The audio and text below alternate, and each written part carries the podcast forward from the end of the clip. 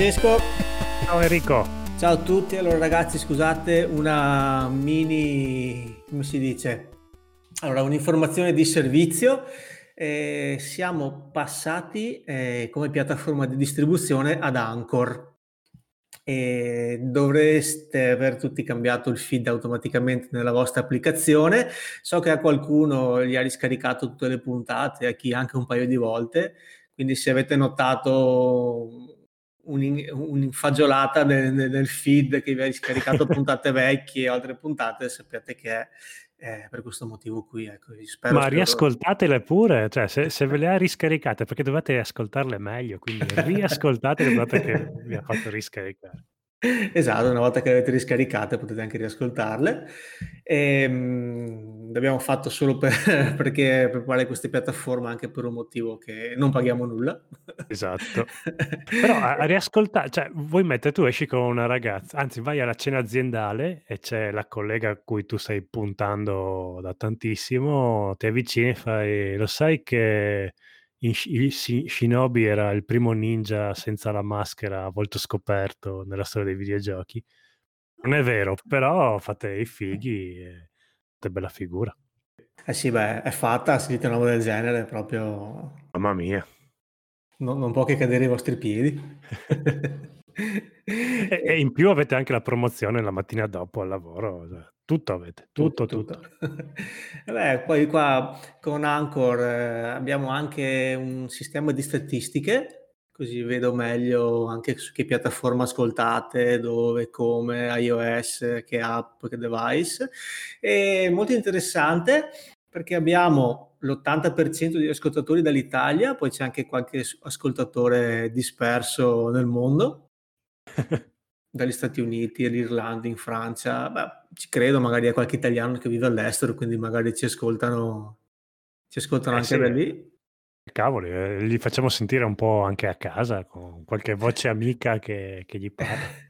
esatto, poi vedo che queste sono solo le statistiche di Spotify, perché Anchor è stata acquisita da Spotify, mm-hmm. e abbiamo un 25% di ascoltatrici donne, mi fa molto piacere. La e vedo che anche la fascia dei nostri ascoltatori è dai 35 ai 44 anni e dai 60 anni in su.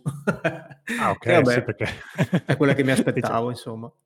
Eh, beh, d'altra parte è la, è la fascia d'età che ha un po' vissuto l'era esatto. dei giochi che stiamo parlando. Poi ovviamente ci sarà anche qualche giovane che magari eh, vuole riscoprire, anche se mi sa che i podcast non sono proprio così ancora entrati proprio nei giovani. Quindi ci sta ah. benissimo che dai 30 anni in su ci ascoltino. Qualche giovane ce l'abbiamo perché ci ha anche mandato una lettera. E poi volevo ringraziare il nostro ascoltatore Massimo che ci ha lasciato mm, una recensione a 5 stelle su iTunes. Grande. Grande perché questa è una cosa che veramente, lo dico ogni volta, ci aiuta tantissimo per scalare un po' la classifica, un 5 stelle su iTunes con un, con un minimo di recensione ed essere un po' più visibili. E Massimo eh, Vela Poma, H, quanti giga, perché anche lui ha lanciato il suo podcast, podcast che parla di design, di videogiochi e di nuove podcast tecnologie. Be- podcast bellissimo con un titolo direi che vince il premio come miglior titolo di tutti i podcast. Prego. Esatto, quindi ha seguito anche lui, su, mi sembra che lui pubblichi su Spreaker, quanti giga la panca. Vi leggo... A me fa sempre... È, è, è, un titolo geniale, quanti ah, giga sì. la panca, veramente. Mitico. E vi leggo la sua recensione. Allora, scoperti per caso mm. e divenuti un punto fermo nella mia ricerca videoludica. Enrico e Francesco eh sì. Enrico e Francesco sanno trattare un argomento spinoso come quello del retro gaming senza timori e con, e con semplicità e grandissima professionalità. Ecco. Eh. Con semplicità sì, professionalità non lo so. Anche senza, timo- anche senza, timori non lo so perché ogni volta ci caghiamo sotto. Ho detto quante cagate diremo in questo episodio, mamma mia. Esatto. Il podcast è cresciuto di qualità e di contenuti col tempo sono arrivati sempre più ospiti e riesce a tenere uno, sto- uno storytelling che ispira altri podcast. È un po' la nostra caratteristica, siamo l'unico podcast con la lore. Sì, esatto. Sensazionale poter ripercorrere le proprie origini di gamer senza per forza dover cadere nella nostalgia. Grazie ragazzi. Dai, grazie Prego. Massimo. Io spero che il crescere con la qualità sia riferito ai vari episodi, perché per i trailer direi proprio di no, che stiamo stiamo peggiorando sempre di più come interpretazioni Beh, e cose varie. l'interpretazione è sempre pessimissima, soprattutto la mia. Mamma mia. Però Sì, lui no, è che è che le la il i primi trailer li rifacevamo anche 20 volte. Adesso proprio buona la prima, T'ho rotto le palle. Non è che ci siam rotti le palle, che sappiamo che me meglio di così non è che riusciamo a fare, quindi abbiamo preso coscienza delle nostre dei nostri limiti. Però l'ultimo trailer era una bomba, puntata vi ricordo su Prince of Persia con Lobby Frontali, che è stato un capolavoro. Beh, grazie tante, l'ultimo trailer l'ha scritto Lobby, l'ha praticamente interpretato tutto quanto Lobby, è ovvio che veniva fuori un capolavoro, è merito suo. Puntatona, infatti, come si dice, abbiamo ricevuto un sacco di di complimenti, però ovviamente è tutto merito suo. Eh sì, infatti. Però però li teniamo noi i complimenti, Eh tranquilli. ovvio. Li custodiamo qua col cazzo che li condividiamo con Lobby. Mitico Lobby. Bene, e allora abbiamo detto tutto, ci risentiamo a fine episodio per le vostre lettere che ci sono Mh-mh. arrivate e buon ascolto. Ah, ciao. Ciao.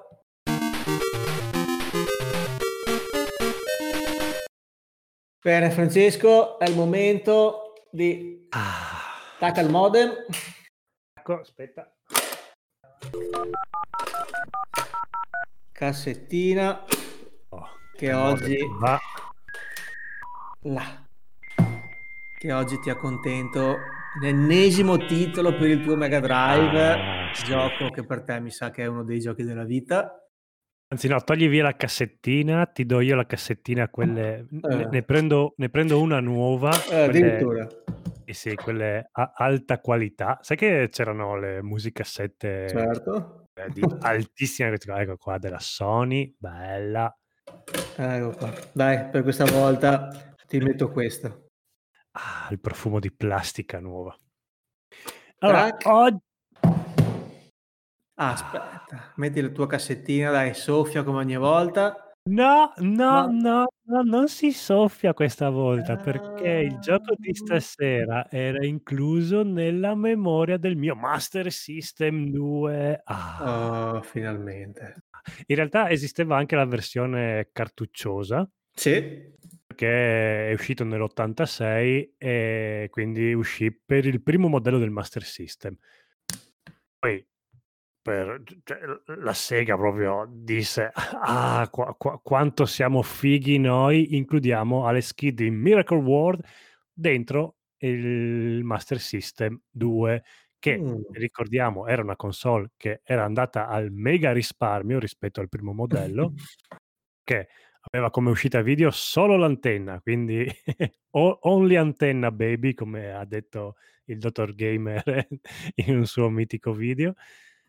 Via i 2 paddini, te ne restava solo 1, via anche, diciamo, la levetta analogica che aveva perché si Mamma s mia.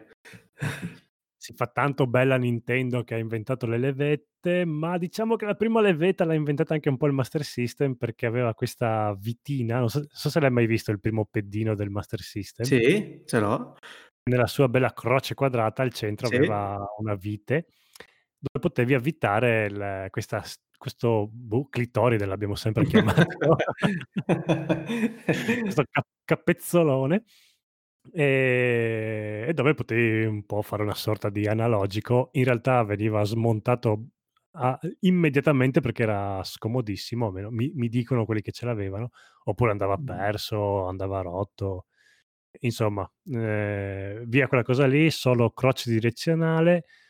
Ehm, il tasto pausa dovevi alzarti per andare a premerlo che Comodo. mamma mia, quella lì è una scelta veramente che non ho mai capito. Già già che mi togli il tasto reset, mhmm, un po' mi rompe, però vabbè, alla fine il tasto reset vabbè, posso anche passarci sopra, ma il tasto pausa sulla console proprio era un obbrobio. Ma quindi E basta. Master System 2 era una riedizione del primo, però ci giravano gli stessi giochi? Cioè una ri riedizione povera? Sì, e era la la stessa console, cambiava la il case, la Mh. scocca esterna Mh. e l'uscita video che era solo antenna, per il resto era ah, ed era avevano tolto anche il l'ingresso per le S-card, S com'è si chiamavano quelle fine a carta a forma di carta di Ah, ho credito? capito, sì. Cartuccine a carte di credito.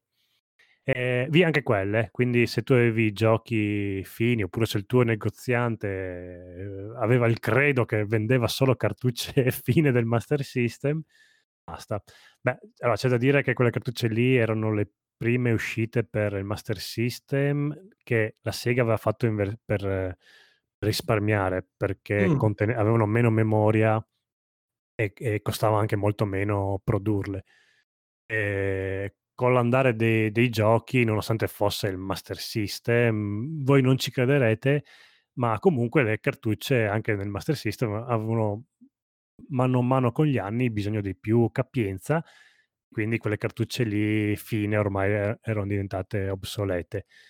Quindi solo cartuccioni in previsione di un futuro anche ci avevano anche visto bene, visto che comunque il Master System continua a essere prodotto in Brasile anche fino al 2000 2001, 2002 mi sembra.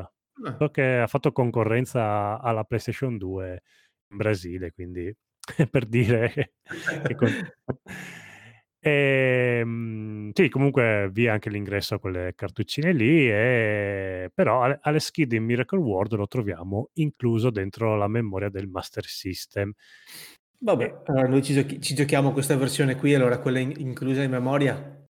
Quella inclusa in memoria che ha, mhmm, alcune differenze, mhmm, rispetto alla versione cartucciosa, Sì. mi eh sì, ma piccole robe, mi sembra che tipo era i tasto 1 e 2 erano invertiti per saltare e tirare il pugno. Niente di che, probabilmente nella versione giapponese invece è rimasta uguale. Sai che i giapponesi hanno questo vizio di avere i tasti invertiti. Sì, come Non si sa eh, esatto. Non si sa per quale motivo, comunque per fortuna hanno invertito il tasto di salto e di pugno perché, mhmm, era ver veramente non non ci si trovava come nella prima versione. Sì, Allora la versione a cassetta aveva il tasto 2 per dare i pugni e l'1 per saltare, che Esatto. molti trovavano innaturale, fastidiosa quindi è stata è stata invertita. Praticamente con Sì. l'1 davi i pugni e col 2 saltavi. E poi anche c'era un'altra piccola differenza, che erano nella mappa, quando appariva Mh-mh. sullo schermo, e poi anche nella versione a cassetta Alex, ehm, si vede che mangia l'onigiri. Ehm, no, in quella versione lì, quella giapponese. Ah, quella Sì che ah, che giapponese. probabilmente era rimasto anche in quella cassetta. Sì, non so perché non ho mai, mhmm, provato a giocare quella cassetta. Mentre ne quella versione integrata, ne nella console si maniava si mangiava un hamburger e poi, Hamburgaz, American yeah, yeah American.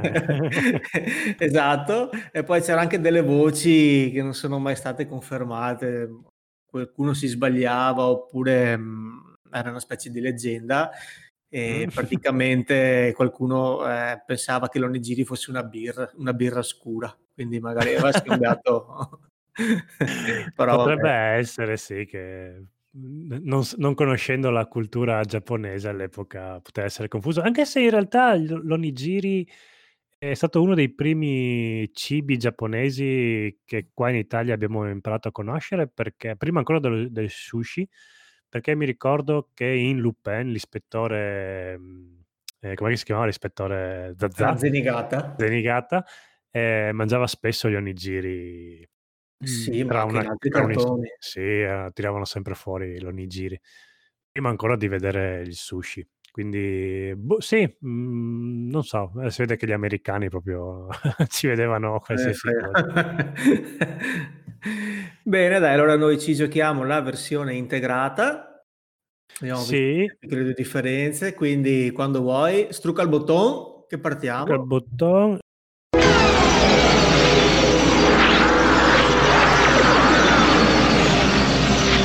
Tasto Start che nel Master System è sempre il tasto 1 perché avevo, hanno per risparmiare hanno rispetto a Nintendo non c'era neanche il tasto Start e tanto meno quello il Select. Quindi premo il tasto 1 e partiamo. Si apre, e, intanto anche la, la musichina iniziale che c'è questo non è un trailer, però comunque questa copertina con dei frame dei vari stage, quindi già Siga ti dice guarda che sto per eh, farti male e quindi ti faccio vedere ah. come, come, ti farò male. Sì, perché Siga con questo gioco qua, questa, questa è una lettera d'amore di Siga per dire quanto odiava i bambini Siga ne, negli anni oh, 80 okay. perché oh, okay. includere Alex Kid che è un gioco difficilissimo dentro a, al Master System è stato, però è bellissimo questo gioco è veramente un capolavoro ad ogni modo, partiamo e eh, Alex inizia che deve scendere il monte da cui è, è, è, stato è cresciuto per i primi sette anni della sua vita.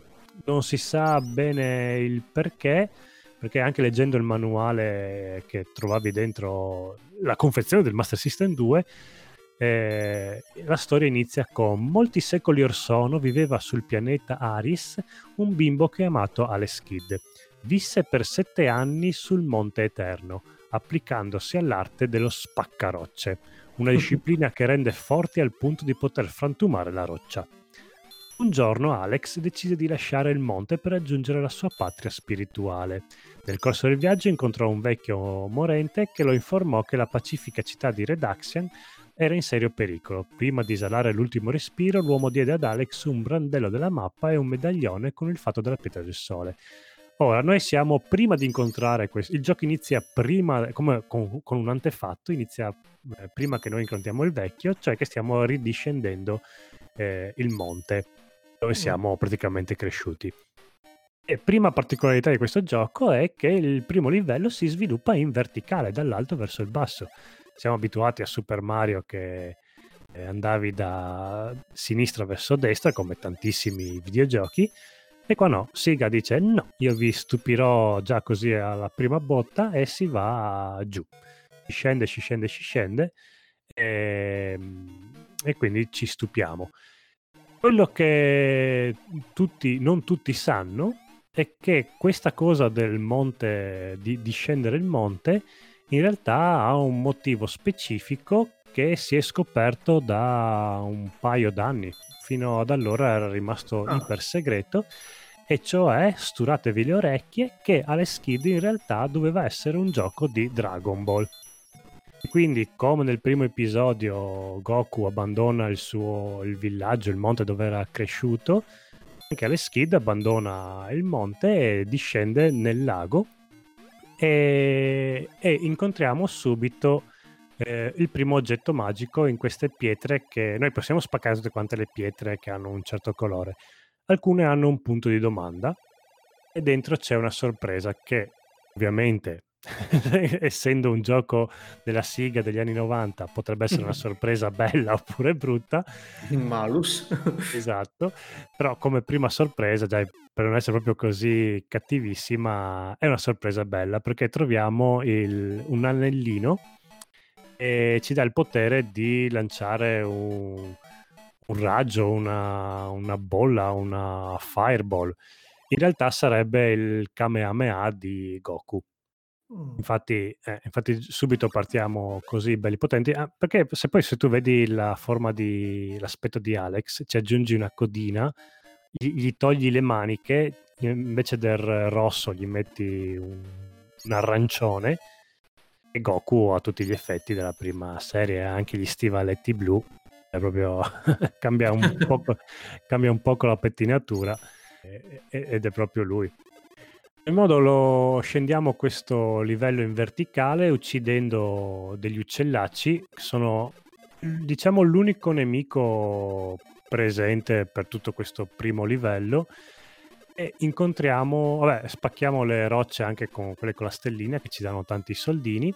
Incontriamo un altro un altro blocco con un punto di domanda che però questa volta se lo tocchiamo fa apparire la morte far apparire la morte in questo gioco qua, però ha anche i suoi vantaggi, perché se noi sappiamo che dentro quel blocco lì c'è il fantasmino della morte e non lo spacchiamo, poi può essere che il, eh, il blocchetto col punto di domanda che incontreremo dopo avrà sempre la morte che non abbiamo sbloccato prima. Mentre se la rompiamo e poi scappiamo, perché la, la morte è, è, invulnerabile, quindi dobbiamo eh, riuscire a, a, a, farla scomparire dal, dal livello facendola restare indietro. Però se noi ogni volta liberiamo la morte, il, il, blocco dopo molto probabilmente avrà dentro una vita extra, quindi conviene sbloccare le morti e poi scappare velocemente e così riusciamo a guadagnare. Quindi primi nemici, uccelli morti, incontriamo anche i primi blocchetti col teschio che ci fanno rimanere un attimo frizzati, paralizzati, però in questo primo livello sono messi in punti in cui non moriamo, quindi è, è giusto per insegnarci che attento che se eh, rompi questi eh, blocchi qua succede questo, quindi qua game designer a manetta proprio subito così. Ma poi sono sempre uguali ogni partita, quindi le impari a memoria o, sì, sì, sì. o cambiano? No, no, non cambia niente in Alex Kid, tutto quanto ha sempre quello. Questa cosa che non cambia niente in Alex Kid eh, la vedremo anche dopo, per fortuna, perché essendo un gioco anche abbastanza punitivo, mm. se ci mettevano anche le varianti era veramente impossibile. Sì, perché qua eh, non c'erano memorie di salvataggio, non c'erano codici, non c'erano possibilità di andare avanti, giusto? Quindi no, no zero, zero, zero. Una volta che finivi vite. Le, le, vite, finivi il gioco. In realtà c'è anche un, un trucchetto, anche qua, per avere i continuo, in continui infiniti. Mm. Sì, una volta che finivi tutte quante le vite, se tu avevi 400 soldini nel tuo portafoglio, mm bastava, e appariva la scritta game over, ti bastava premere in alto e schiacciare il tasto 2 per 8 volte velocemente, quindi schiacciate anche tranquillamente, anche senza stare a contare, finché non sentite un suono, e la scritta che appare continua e ti danno altre 3 vite. Quindi ogni volta che state per morire sapete che dovete avere almeno 400 soldini a parte e diciamo che con, se riuscite a tenerli praticamente avete le vite infinite. Il che? Eh, ah, saperlo dopo 30 anni che... Ti risparmiavi un po' di imprecazioni. Sì, eh, non so perché nelle riviste che leggevo all'epoca no, mi era sfuggita questa cosa o no... Perché anche in classe mia era... tutti quanti avevano il Master System 2. Quindi Alex Kid anche a scuola era super giocato, super conosciuto e nessuno sapeva di questo trucchetto qua. No, vabbè, ve lo dico io oggi, quindi se siete come me che avete passato fino al 2020 senza sapere di questo trucco, magari ho anche un motivo per riprendere in mano il, il gioco e dire eh, l'ho finito senza il salvataggi, sono un figo. In realtà avete usato il trucchetto lo stesso. Oh. Però sì, infatti mi sembrava molto strano che un gioco così punitivo non avesse qualche sorta. Beh, questo è il primo trucchetto de- di Alex Kid che vi daremo oggi. Ad ogni modo, scendiamo questo primo livello e atterriamo sul lago. Il lago che quando io ci arrivai con...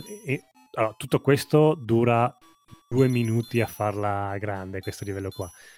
Quando a Natale del 1992 eh, arri- io e mia sorella arrivammo a- al lago, quindi dopo due minuti di gioco di, uno capace, ci sembrava di aver eh, vinto il gioco. Ormai basta, siamo dei campioni. Abbiamo. eh, sì, perché ci sembrava veramente di aver fatto una cosa titanica come difficoltà. Ad ogni modo, arriviamo a questo livello eh, subacqueo che eh, sono i più odiosi per me. Non so tu come la pensi con i livelli sott'acqua nei videogiochi. Eh beh, ci vogliono, dai. Ci, vo- boh, ci voglio, io, gli odiati. Però questo, sempre... appena l'ho visto mi è fatto venire in mente adesso in generale mm. eh, hanno preso per, per, non dire cioè, tanto spunto da, da, Super Mario comunque spaccare ma... scusate hanno preso tanto spunto da Super Mario. Comunque il livello sì. subacqueo è quello, poi comunque devi spaccare non, non a testate ma a pugni perché diciamo Alex Kidd questa sua arte marziale spacca pietra, c'è un mega pugnone gigante e comunque spacca anche lui le pietre, le caselle. E quindi sì, mi ha fatto venire un po' in mente Super Mario da quel punto di vista e sì, dai, ci vuole. Come, lì, Beh, come, sì. come nei picchiaduro il livello delle fogne sì, sì, Beh, diciamo che questo livello qua sott'acqua è meno odioso del, del, del solito, del, dei generali, dei, di quelli... Anche perché dura pochissimo, è giusto un assaggino per dirti c'è anche questa meccanica qua, sta tranquillo che te la riproponiamo più difficile più avanti, quindi... E, e, anche qua game designer è proprio a manetta, cioè alta scuola di, di alto livello. Andiamo con questo livello che anche qui è anche un po' ispirato a, a Dragon Ball perché anche nel, nel, mi sembra proprio nel primo episodio di Dragon Ball lui pesca un pesce gigante quindi nell'origine in quello che doveva essere un videogioco ispirato a Dragon Ball ci sta che lui uh, va sott'acqua e pesca questo pescione. In realtà qua il pescione lo dobbiamo solo uccidere. C'è anche una rana che io, mi sembrava un, un, una rana in abito da sera, invece poi vedendo le illustrazioni che erano uscite poi nel, nell'artbook invece era proprio invece una rana normalissima. Ad ogni modo, anche qua se abbiamo eh, precedentemente sbloccato tutti i blocchetti con, con le morti, poco prima di prendere l'hamburger o l'onigiri per chiudere questo primo livello spacchiamo anche la pietra col punto di domanda, qua troviamo una vita extra, quindi già un bonus lo abbiamo. Con quante vite cominciamo, se no normalmente? Con tre. Con le classiche tre vite. Sì, esatto, le classicissime tre vite. Ci mangiamo l'onigiri o l'hamburger, appare una schermata di intermezzo dove c'è la mappa del mondo e c'è Alex Kidd che si mangia il suo bel onigiri hamburger e l'animazione, il frame di Alex Kidd è chiaramente Goku che sta mangiando perché se gli mettete la codina che si muove è proprio Goku, cioè proprio è, è, lui. Tra l'altro che tra, tra, i vari designers di questo gioco c'è la nostra mitica Rieko Kadamura che mi sembra ne abbiamo già parlato abbondantemente in un episodio passato. Sì. Esatto, che io non so quanto ha bestemmiato quando, quando gli hanno detto che la licenza di Dragon Ball non era più utilizzabile e dovevano in corsa eh, camuffarlo per renderlo originale e lei ha dovuto inventarsi questa, questo personaggio che poi è diventata la mascotte di, di Siga ufficiale sì.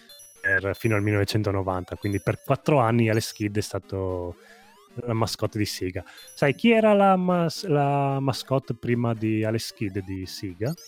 No, so quella dopo, ma prima no. eh, quella dopo è Sonic. Quella ah, prima... Ah, ce n'è un'altra dopo. No, no, ce, ce n'è un'altra. No, hanno voluto, hanno provato con Captain Commando, però non è andata bene. Volevano ah, fare è, Captain È vero, Commando, è vero.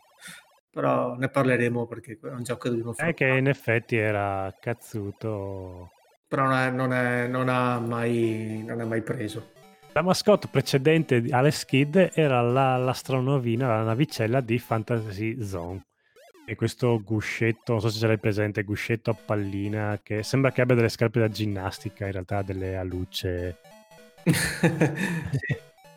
sì, infatti Zone è un, gran, è un classicone degli sparatutto a scorrimento orizzontale, però prendere, avere quella, cioè da una parte avevi Nintendo che aveva Super Mario e Sega che aveva questa, una navicella come mascotte, faceva sì, un po' non, strano.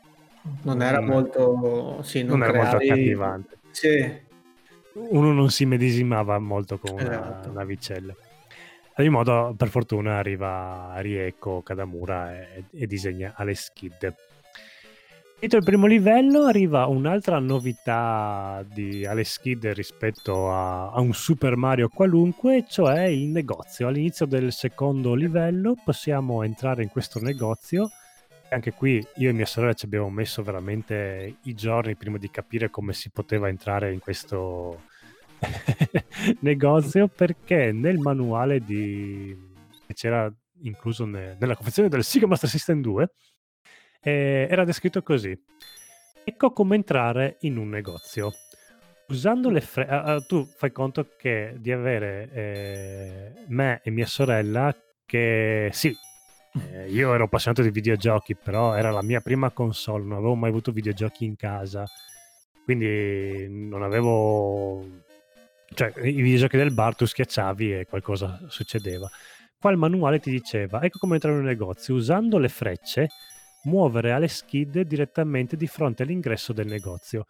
E io e mia sorella abbiamo passato giorni a dire: Ma noi queste frecce da... non le abbiamo mai trovate. Dove sono che. Eh, cioè, abbiamo l'anello, abbiamo... abbiamo trovato quello, ma le frecce cosa sono? Che arma è? Invece le frecce il manuale intendeva schiacciare su. cioè, tu dovevi andare... Ma cazzo, scrivi schiacciare su, anche perché dopo nella descrizione dei comandi no, non è che le chiamano frecce, ti parlano sempre di eh, schiacciare in alto, schiacciare in basso. Vabbè, comunque, dopo giorni ci arriviamo che basta andare davanti alla porta del negozio e schiacciare in alto sul comandino e usare le frecce. Cosa vuol dire usare le frecce? Usiamo, eh, entriamo dentro il negozio e possiamo comprare per 100 soldi l'anello che abbiamo già usato nel primo eh, livello che ci permeva, permetteva di sparare la Kamehameha. La cipria ci rende invisibili. Mm. Eh, sì, che vabbè, capire che era una cipria dovevi leggere il manuale perché sennò era, era sto contenitore con un punto di domanda. Comunque si chiama, aspetta che te lo leggo sul... Uh, la cipria teleport. Una cipria magica che rende invisibili al nemico, ma il suo effetto darà un lasso di tempo limitato. Quindi per altri soldini possiamo prendere la cipria, anche se non è molto mascolino, Oppure possiamo prendere una cosa molto più mascolina, per 200 soldi prendiamo la moto. La moto che è appesa lì come eh, delle stesse dimensioni di, di un anello, invece è una moto vera e propria. In realtà anche qui un motivo perché ha le dimensioni di un anello dentro il negozio. Perché è la, la moto che Bulma usa quando arriva, con, quando, non so se è quando arriva, comunque che ha Bulma eh, in Dragon Ball, che è la capsula numero non mi ricordo. Mm. Comunque è uguale, è rossa ed è proprio lei. Quindi dentro il negozio ha la, fo- ha la stessa dimensione dell'anello perché è una capsula. E, ehm, compriamo ovviamente la moto, ce ne sbattiamo della cipria. Dell'anello vediamo se comprarlo o meno se non l'abbiamo già usato nel primo livello. Io ormai da bambino ero diventato talmente bravo che l'anello non lo compravo perché c'avevo ancora quello, no, non lo usavo mai nel primo livello. Facciamo l'inchino al negoziante, cosa rigorosa. Tut- ah. ogni, ogni, giocatore di Alex Kid sa che dopo che ha comprato ci si inchina davanti al negoziante. Questo negoziante che sembra Super Mario, però non so se era una, per, una perculata Siga. Eh, eh, eh, eh. può essere probabile. Può essere, ma mi sembra che anche in Zelda ci sia un negoziante che ha l'aspetto di Super Mario, che magari era eh, a sua volta una perculata di Nintendo verso Sega di mettere... Mm. Vabbè, questi, questo umorismo giapponese. Moto, che è la cosa che ha, ha scioccato tutti quanti quando abbiamo giocato alle Skid, perché Prima cosa rende il... Ah, intanto questo livello qua si può eh, completare sia con la moto ma anche senza la moto, quindi mh, mm, è lo stesso livello però giocato in una maniera o nell'altra cambia secondo me anche ra- radicalmente come... Perché la moto, come prima cosa, eh, rende il livello velocissimo. Io direi quasi, lo trasforma quasi in quello che sarà Sonic perché veramente sei sparato a 100 km orari. ed è in questo livello qua invulnerabile. La moto in questo livello distrugge tutto, nemici, blocchi, eh, può passare sopra la lava perché ci sono dei punti in cui se, se alle skill ci cade dentro senza la moto muore. Mentre in questo livello qua, se hai la moto, proprio la moto ci passa sopra liscia, liscia, liscia.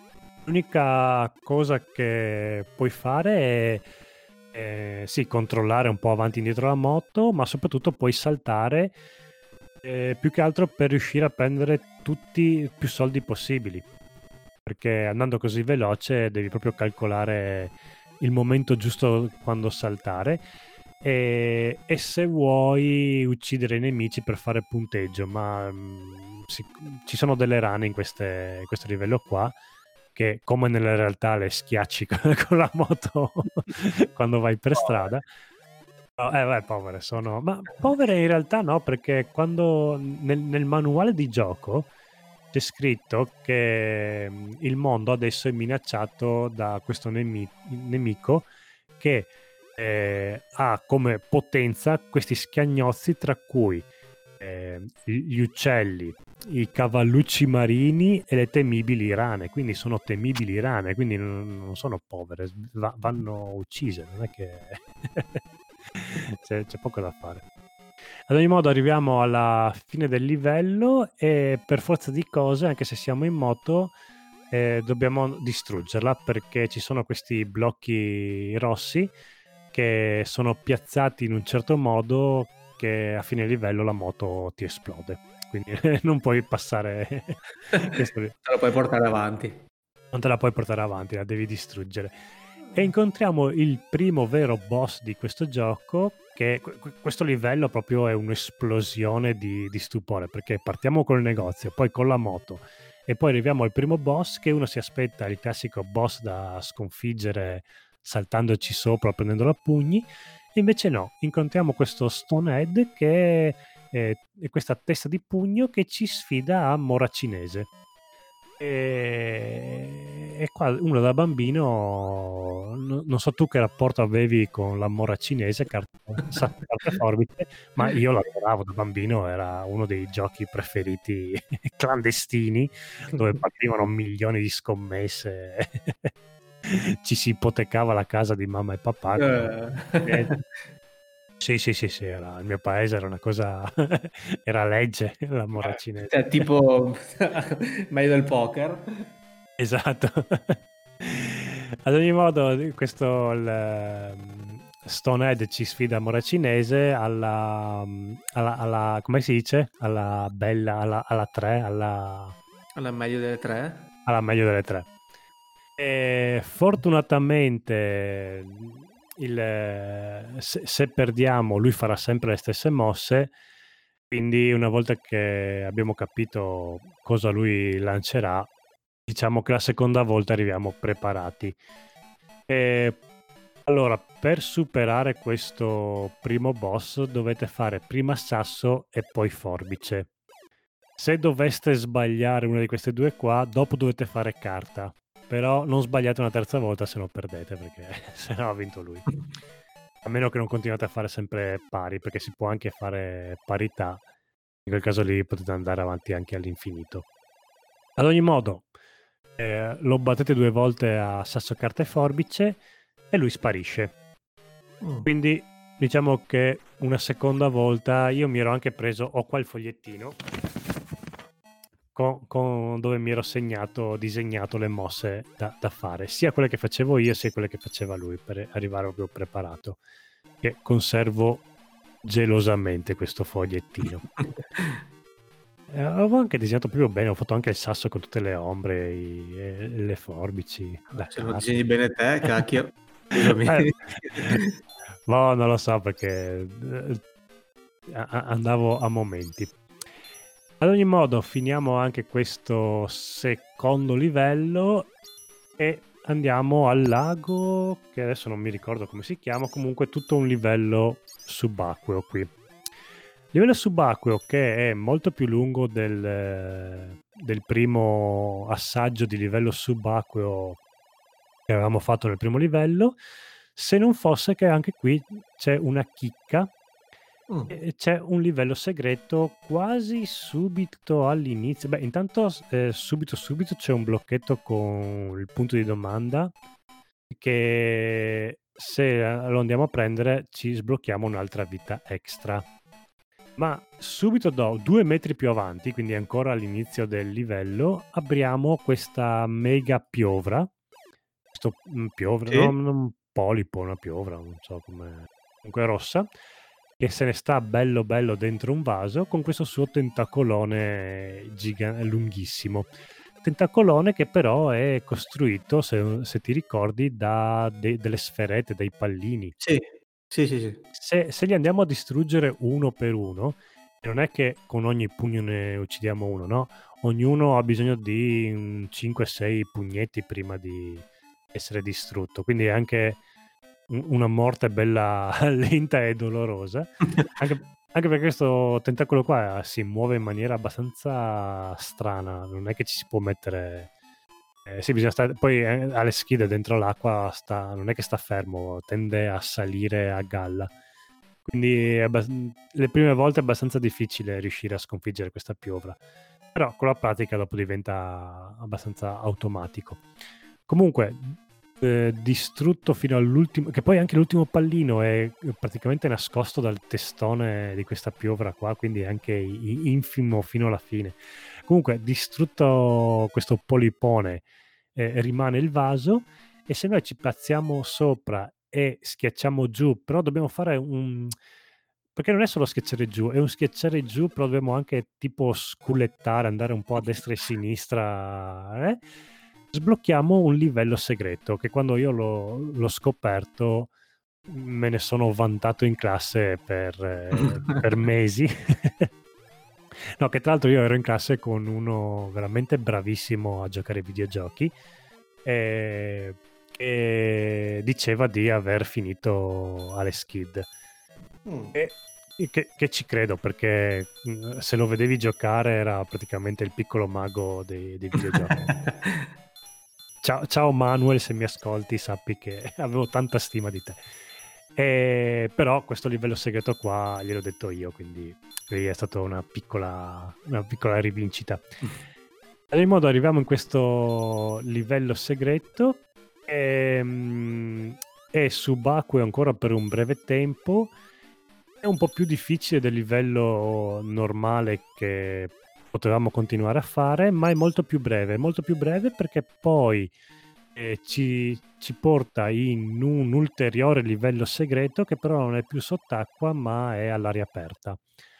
Un'aria aperta che sembra bella tranquilla con questa bella erba alta che nasconde Alex eh, fino alla vita che però eh, essendo un gioco della Sega anni 80 nasconde le insidie perché eh, ci sono gli scorpioni che camminano sull'erba.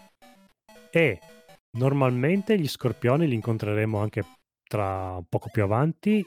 Si, vede, si vedono chiaramente perché sono anche degli scorpioni belli grossi, belli grandi ma dentro l'erba spunta solo l'aculeo leggermente. Tant'è che io pensavo fossero delle coccinelle le prime volte che, che, offrendo, che sono arrivato in questo livello qua e non mi sono preoccupato di uccidere perché le coccinelle che mondo e mondo fanno uccidere. Portano fortuna. Portano fortuna, infatti pensavo fosse un bonus io. Invece no, è uno scorpione nascosto in mezzo all'erba alta. Ad ogni modo, stando un po' attenti, anche perché l'erba è verde, lo scorpione è rosso, diciamo che ci si fa l'occhio e si sgamano è un livello pieno di soldini, anche qui c'è una vita extra messa in un punto bastardissimo che è difficilissimo da, da raggiungere, non tanto perché sia circondato da nemici, cioè è circondato da nemici perché mi sembra che ci sia uno scorpione che gli fa la guardia.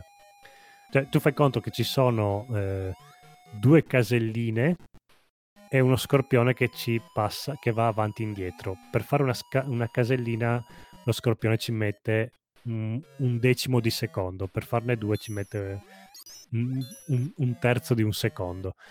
Quindi e, e, e, sopra c'è questa... Vabbè, comunque è, è bastardissima questa, questa vita come piazzata. Abbiamo l'hamburger che anche qui ultra bastardo è messo non in basso sullo schermo sull'erba alta, ma eh, in alto nel cielo, quindi dobbiamo arrampicarci eh, e fare un salto della fede. Ah, vabbè, è un livello bastardissimo, quindi Sega dice: Ah, hai trovato il livello segreto? Bene, pentiti, stronzo. Che non hai voluto, hai voluto fare il figo. Muori. Muori. Finito anche questo bastardissimo livello segreto, se no il livello normale era un livello subacqueo abbastanza impegnativo, ma un poco meno impegnativo rispetto a questo. Eh, arriviamo su un altro livello, quello ufficiale, quello vero, con l'erba alta. Anche qui è un livello abbastanza impegnativo perché bisogna fare dei salti molto calibrati per non cadere dentro la lava, con delle piante che escono su e giù dalla lava per darti ulteriore fastidio. Ah, ricordiamo che Alex Kid è un gioco in cui si one shot, one, one, shot, one kill, quindi sì. non, non, hai potenziamenti che ti danno tipo Super Mario che se eri grande potevi avere una seconda possibilità non hai niente, non hai una barra della vita, niente. Se, se ti colpisce un micro, una caccoletta, muori. un pixel di caccoletta, muori. Un pixel di caccoletta, muori. Questo è un livello dove ci sono dei punti abbastanza impegnativi con, con i salti. In più questi punti, che sono anche abbastanza complicati, volendo prendere alcuni bonus, sono piazzati ovviamente proprio in questi punti complicati Comunque superiamo questo livello qua con l'erba alta e incontriamo finalmente il vecchio morente che diceva il manualetto all'inizio. Mm. Vecchio morente che in realtà nel quello che doveva essere il gioco di Dragon Ball sarebbe il genio delle tartarughe. Infatti ha proprio il bastone che ha il genio, ha il, il pizzetto lunghissimo come il genio e pelato come il genio è il genio delle tartarughe. C'è poco da fare.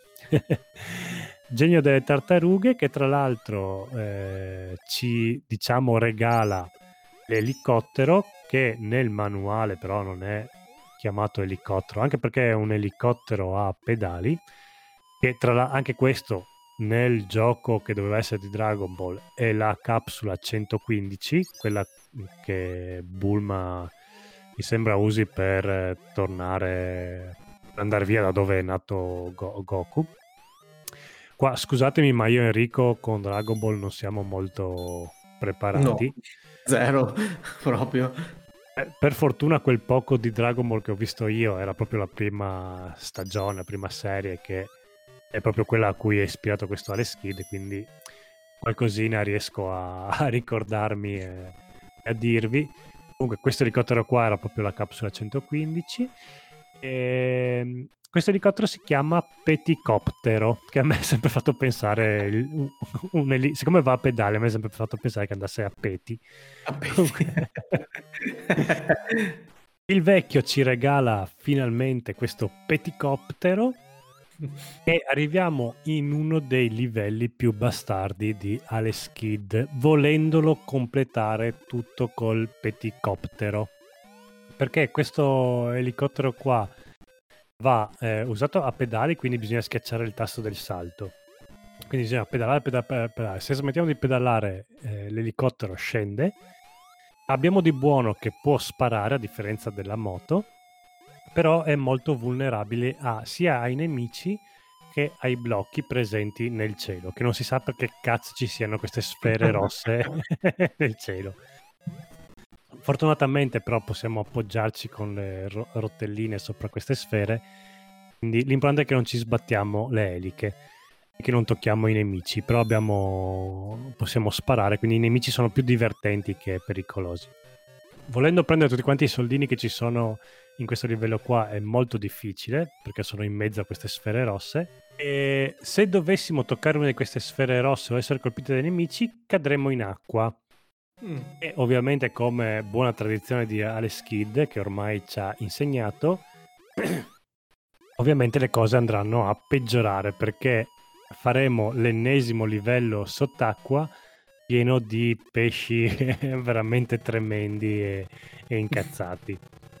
Vabbè, comunque facciamo finta che abbiamo finito il livello co- o con l'elicottero o comunque il livello sottomarino, che è anche abbastanza lunghetto ed è un po' una furbata di design questo livello qua perché è praticamente una ripetizione continua dello stesso sche- riquadro.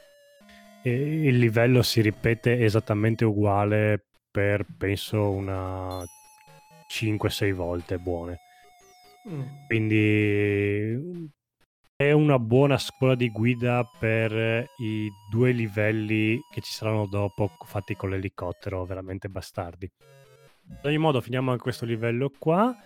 Entriamo per eh, la seconda volta, mi sembra, dentro il negozio con lo stesso negoziante a cui ricordo fare rigorosamente l'inchino, se si può anche con scivolata.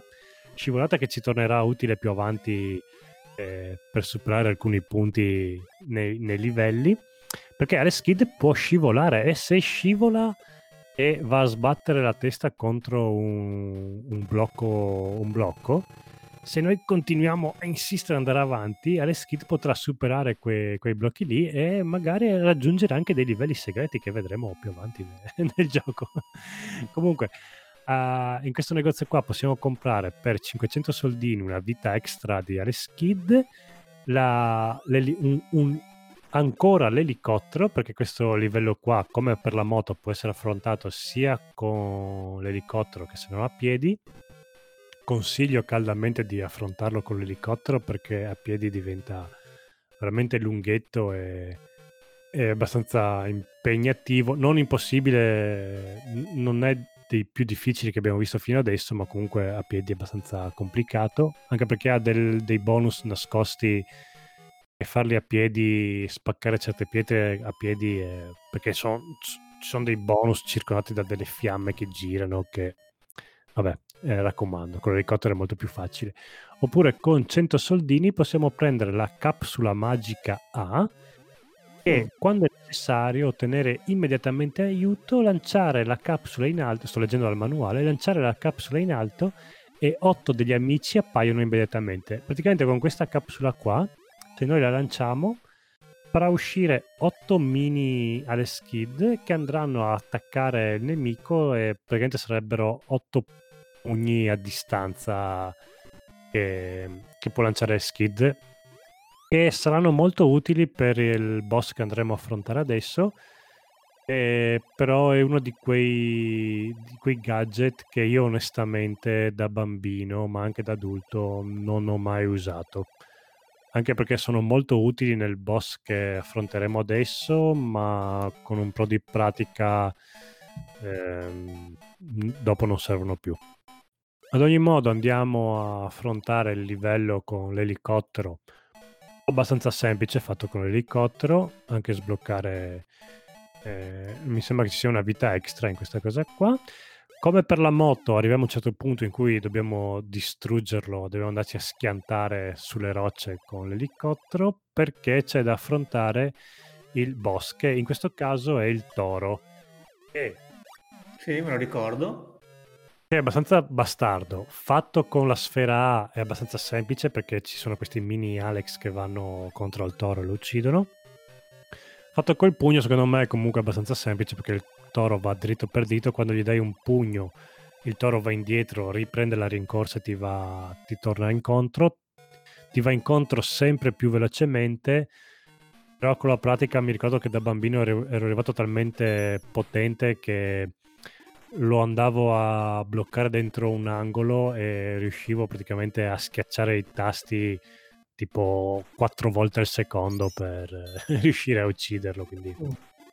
ormai, sai, sai quei nei, nei, film di Kung Fu dove c'è l'eroe che a un certo punto combatte con la mano dietro la schiena e para tutti quanti i colpi de, del, del, cattivo che, con, che, che, lo pic, che, tenta di picchiarlo con, con due braccia e, lui, e, e, e l'eroe con una mano sola.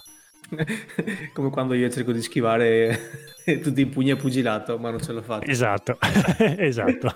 sì. Ad ogni modo, anche questo toro qua è preso da un episodio di Dragon Ball che mi sembra che ci sia eh, uno di quei personaggi che si trasformano in, eh, in Dragon Ball che si chiamava Olo, Olo, Olo il, il, maialino di Dragon Ball, dai, quello che si trasformava. Mi sembra che un episodio prenda le sembianze del toro. Comunque, sicuramente voi esperti di Dragon Ball avete capito sicuramente che episodio è. E se, ve- se, vedete anche la casetta dietro che c'è in questo stage qua, è chiaramente una delle case di quel villaggio lì, di quell'episodio lì di, di Dragon Ball. Beh, Dragon Ball ha sempre avuto quelle casette fatte a, a cupola.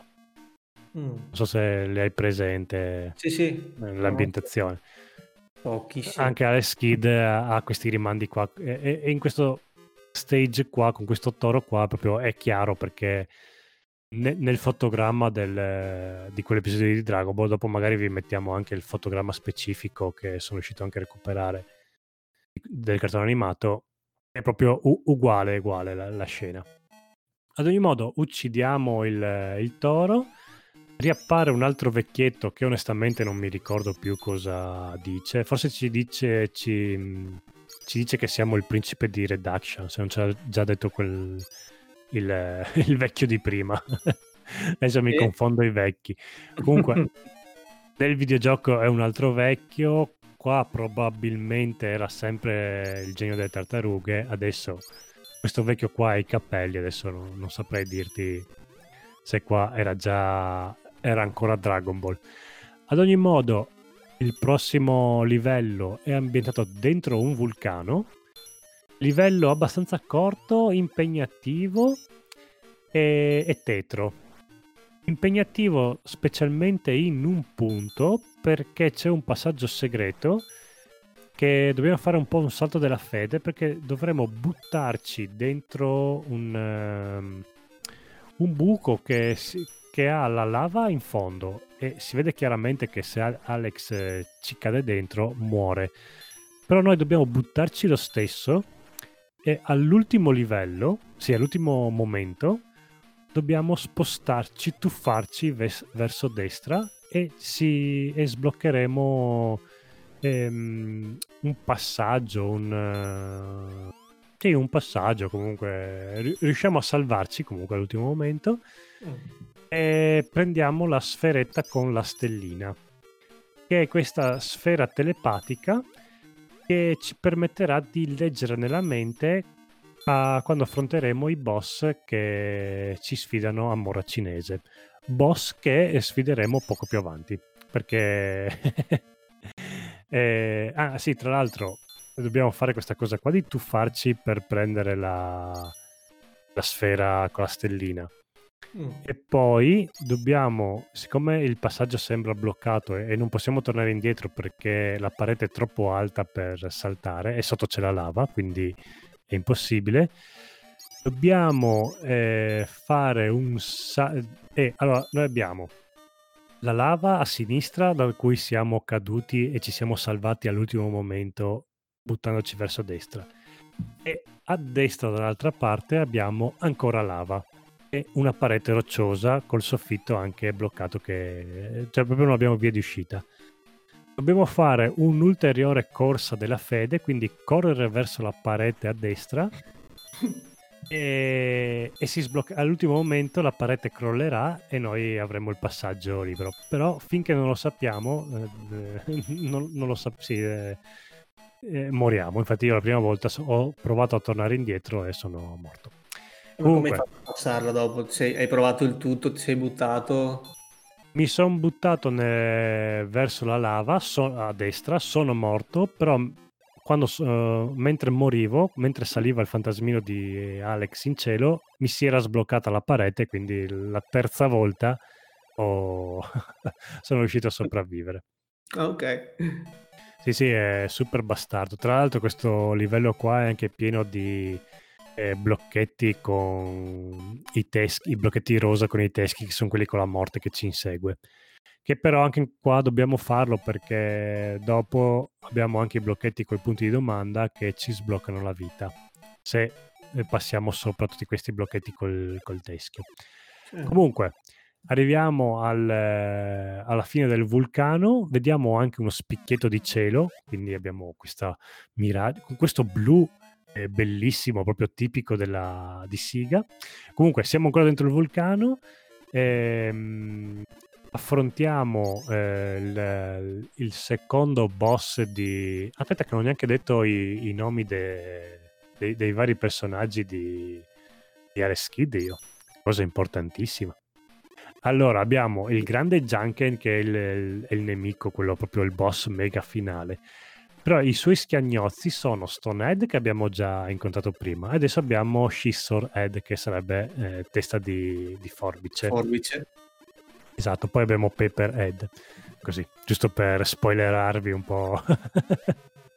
Grande sorpresa. Chi ci sarà dopo Sasso e Forbice? Eh, ma... ma... Che però nel, nel manuale del, del, videogioco che trovavamo dentro la confezione del Sega Master System 2 sono chiamati in maniera diversa i, i personaggi, i bossoni. Perché... Mm. Vediamo se li ritrovo. Guarda che ci sono personaggi che non ho mai... dopo nel gioco, almeno io non mi ricordo di aver beccato. Comunque, abbiamo Junken il grande, poi abbiamo Guseka che sarebbe testa di, pugno, testa di pugno di sasso, che... poi abbiamo Chokina che è le forbici e Parplin che è il, la carta. Non so se detto giusto perché penso siano i nomi giapponesi del, eh, dei nemici. Ah, perché eh, adesso questo non lo sapevo, ma l'ho imparato dopo. Eh, Jacken the Great sarebbe mm-hmm. Jacken il Grande, Jacken, Janken è anche il nome della morra cinese. Sì, perché sarebbe Janken Do, mi sembra. Ken è pugno, perché o, Okuto no Ken. Jan sarà forbice o carta e mm-hmm. Do. Eh. Sì, infatti c'è in qualche cartone fanno Janken Do. Non mi ricordo se Do ah. è, è, è, giusto, comunque Janken è ogni modo, incontriamo il secondo boss che ci sfida a sasso carta e forbice. La sequenza da fare, aspetta che me, eh, ritrovo il mio fogliettino magico, è eh, forbi, forbice e carta. Poi la cosa figa è che per batterli bisogna sempre fare per prima mossa quello che è, è la loro testa. Quindi se... ah, ok. Eh, c'è questo piccolo trucchetto, però la seconda è un po' misteriosa. Comunque eh, la cosa che hanno la testa a forma di mano che fa il segno è, è geniale come caratteristica. Ma veramente brutti. Sono inquietanti. Poi anche sì. il, te, il, testa di sasso che ha anche la benda nell'occhio è ancora più inquietante. Comunque sconfitto anche questo boss qua, eh, entriamo nel terzo negozio dove possiamo prendere la moto, la, la, sfera A che era quella con gli otto Alex che uscivano e il bastone che ci serve per eh, volare, per fluttuare per un certo breve tempo. Questo livello qua con la moto dentro la foresta è abbastanza impegnativo perché a differenza di quello precedente qua la moto può essere distrutta perché ci sono delle lance, del, no, dei, dei bambù spezzati sul terreno che ci distruggono la moto e ci uccidono anche immediatamente. Quindi non è che eh, Ale- Alex salta dalla moto, muore anche lui. E in più abbiamo anche eh, una, delle scimmiette che ci lanciano delle foglie, delle ghiande. Quindi giusto per romperci le palle. Il boss di questo livello qua è un orso blu con una scimitarra gigante e eh, in quello che doveva essere il gioco di Dragon Ball l'orso che Goku e Bulma incontrano in uno dei primi episodi. È proprio questo orso. Nel, nel cartone animato è, non è blu ma è un orso marrone con la cresta. E con scimitarra vestito un po' alla cinese con questa armatura cinese. Mentre qua nel gioco ha sempre la cresta la cresta verde e blu sempre la scimitarra. E tra l'altro nell'episodio del cartone animato Bulma e Alex arrivano con la moto, come arriviamo e sono dentro la foresta, quindi proprio come nell'episodio noi arriviamo in moto e affrontiamo questo orso di, con la scimitarra. che è abbastanza impegnativo, però possiamo... Ci sono due o tre trucchetti per eh, sconfiggere un po' più velocemente. Uno, quello un po' più semplice e istintivo, è quello di arrivare direttamente fiondarci direttamente con la moto in faccia a lui, in modo da intanto dargli attaccarlo così un primo, una prima volta con la moto, poi la moto esploderà, noi rimarremo vivi e facciamo in tempo a dargli altri due pugni prima che lui abbassi la, la sciabola. Mm.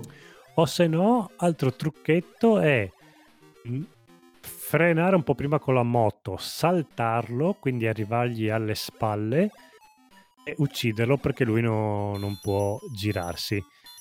Ha questo piccolo handicap, questo mostro qua.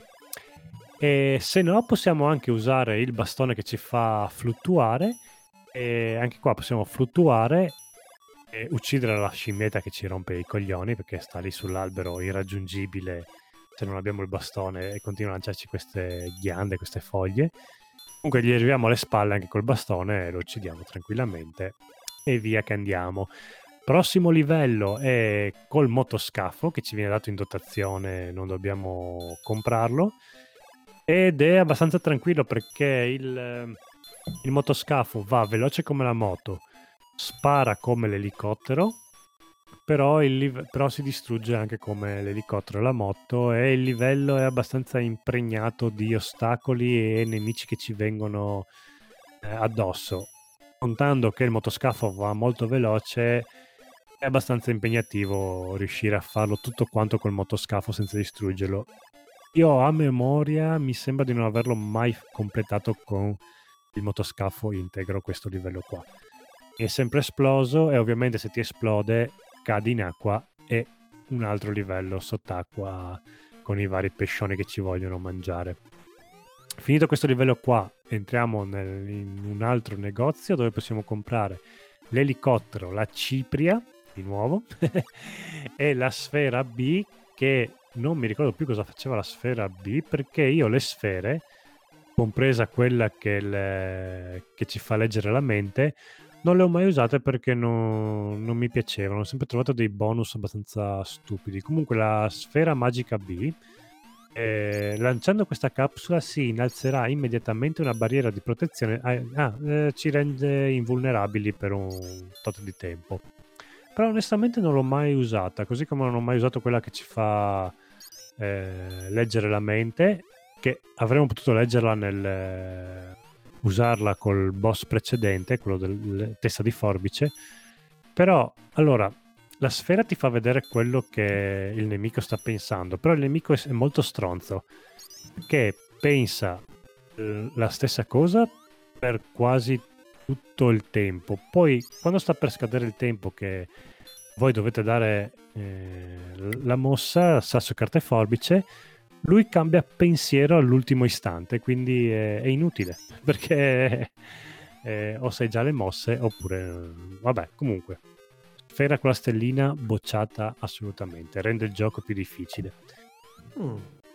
Allora, livello che, prossimo livello che possiamo fare in elicottero, anche qua caldamente consigliato di farlo con l'elicottero, anche perché non è molto impegnativo se non fosse che questa volta eh, ci sono delle nuvole, mh, mm, quelle proprio da temporale, che lanciano dei, dei fulmini che se colpiti ci ci distruggono l'elicottero, non ci uccidono noi Alex, perché siamo dentro, sai che tipo le macchine, se, se, ti colpisce un fulmine che sei in macchina sei protetto perché c'è la gabbia di... La gabbia di Faraday. Esatto. E come con le automobili eh, non moriamo, però l'elicottero eh, si distrugge noi cadiamo a terra e molto probabilmente cadiamo in questa lava acida, quindi praticamente moriamo se, se ci colpiscono i fulmini, c'è poco da fare. Ad ogni modo, finiamo anche questo livello qua che, con cui dobbiamo dire addio per forza di cosa all'elicottero perché dobbiamo schiantarlo contro la parete e incontriamo Testa di Carta che ci sfida anche lui a, a Morra cinese Qua le sue mosse sono... Ah no, qua è diverso però, lui non, non bisogna fare quello che ha lui in testa perché qua lui ha sasso e forbice, mi sembra. Quindi eh, qua io vi, de- vi, direi anche tutte quante le combinazioni dei, de- da-, da dare. Però, siccome sono appunti che ho preso io da bambino e i primi due incontri li avevo segnati bene, questo qua di, di carta era un po' confuso perché mi ero i primi due vabbè tutto un casino perché i primi due incontri li avevo fatti a, in parità quindi poi lui cambiava le mosse e vabbè. Diciamo che andate, ve le andate a cercare in internet e siete molto più sicuri. No, qua non sono più affidabile io io me bambino del 1992 finiamo anche questo livello qua e finalmente arriviamo a, al castello, al nostro castello natale, il castello di Redaxian. Il castello di Redaxian che parte subito benissimo perché come entriamo iniziano a calare dal soffitto questi, diciamo, lampadari acuminati, queste lance dal soffitto che se non siamo velocissimi a, ad andare verso destra eh, ci schiacciano e poi saltarli veramente diventa complicato eh, conviene più che altro morire e ricominciare questo livello da capo. Ovviamente a, a, oltre eh, noi corriamo disperati verso destra, ma c'è ovviamente una casella viola con un fantasmino della morte pronto a inseguirci se ci corriamo sopra. Livello che mm. è, era praticamente il mio livello finale da bambino perché è dove io riuscivo ad arrivare quando ero bambino, finché non ho scoperto il trucchetto de- delle vite infinite. Ed è un livello abbastanza impegnativo perché è pieno di trabocchetti, e, um, ostacoli, nemici, ci sono anche un paio di enigmi e livelli segreti, ma più che livelli segreti sono passaggi segreti si tende a ci si perde in questo livello qua perché si va prima a destra poi a sinistra poi in alto poi, poi bisogna tornare in basso poi devi andare a destra ma poi ritornare indietro perché devi prendere una cosa è, è un casino e a un certo punto però arriviamo a liberare nostro fratello che è tenuto prigioniero Sopra la gabbia de- dove è tenuto Attello abbiamo le tre caselline dove eh, c'è quella con la casellina col pesce, una con ondina, una con le stelline che sono un aiuto per il mega livello finale che andremo a fare dopo perché è la sequenza di codici che dovremo toccare più avanti. Oh sì, una specie di, di indovinellone finale. E che poi questo indovinellone finale eh, andava risolto anche con la pietra, una lastra che ci daranno più avanti, che in sé racchiudeva l'esatta sequenza da, eh, da, da, fare per dopo ottenere la corona dell'impero, ma vedremo più avanti tutto quanto questa cosa qua. Possiamo prendere nascosta in questo livello qua anche la la sfera con la stellina, che però abbiamo già detto che è inutile, che però ha questa chicca che si può raggiungere solo se abbiamo imparato il trucchetto della scivolata che ti parlavo prima, che sì. se noi entriamo in scivolata in un blocco, eh, andiamo con la testa sotto un blocchetto, in questo livello qua del castello riusciamo a sbloccare delle aree con dei, con dei bonus. Comunque, boss di questo castello è testa di pugno che abbiamo ah, incontrato okay. la prima volta e dobbiamo risfidarlo in eh, sasso carta e forbice se lo battiamo però non lo sconfiggeremo perché la sua testa si staccherà dal corpo e dovremo sconfiggerlo abbastanza classicamente prendendo a pugni la sua testa che fluttua per lo schermo sì, que- qua è molto shinobi come stile di combattimento per questo boss prossimo livello entriamo nel, nell'ennesimo negozio dove tra la sfera A e la sfera B possiamo comprare anche una vita extra. Non abbiamo veicoli per eh, fare questo livello qua e infatti è abbastanza tostarello perché ce lo dobbiamo fare a piedi ed è un livello dove ci sono tante fiamme, però è brevissimo. Chiamarlo livello è anche un po' esagerato perché dura veramente due, due fotogrammi mm. e incontreremo subito subito Testa di Forbice che anche lui ci risfiderà a Morra Cinese e come il suo amico gli si staccherà la testa anche a lui però oltre a evitare e colpire la testa il suo corpo continuerà a sparare a spararci anche addosso quindi dobbiamo evitare la testa evitare gli spari e colpire la testa che continua a fluttuare uh, su e giù.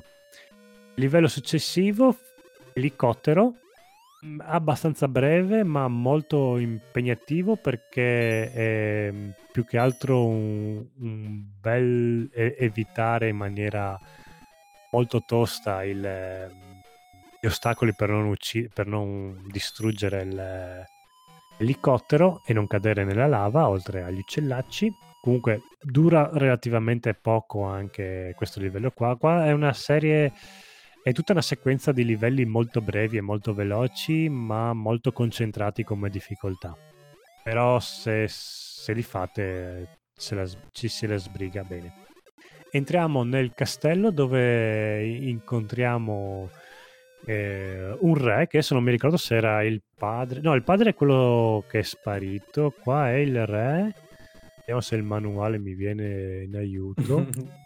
allora, in teoria dovrebbe essere il re di Stone, che nel, nel manuale ha i baffetti, ha, questi baffoni. Qua nel, nel gioco è, è, è, è sdentato, con...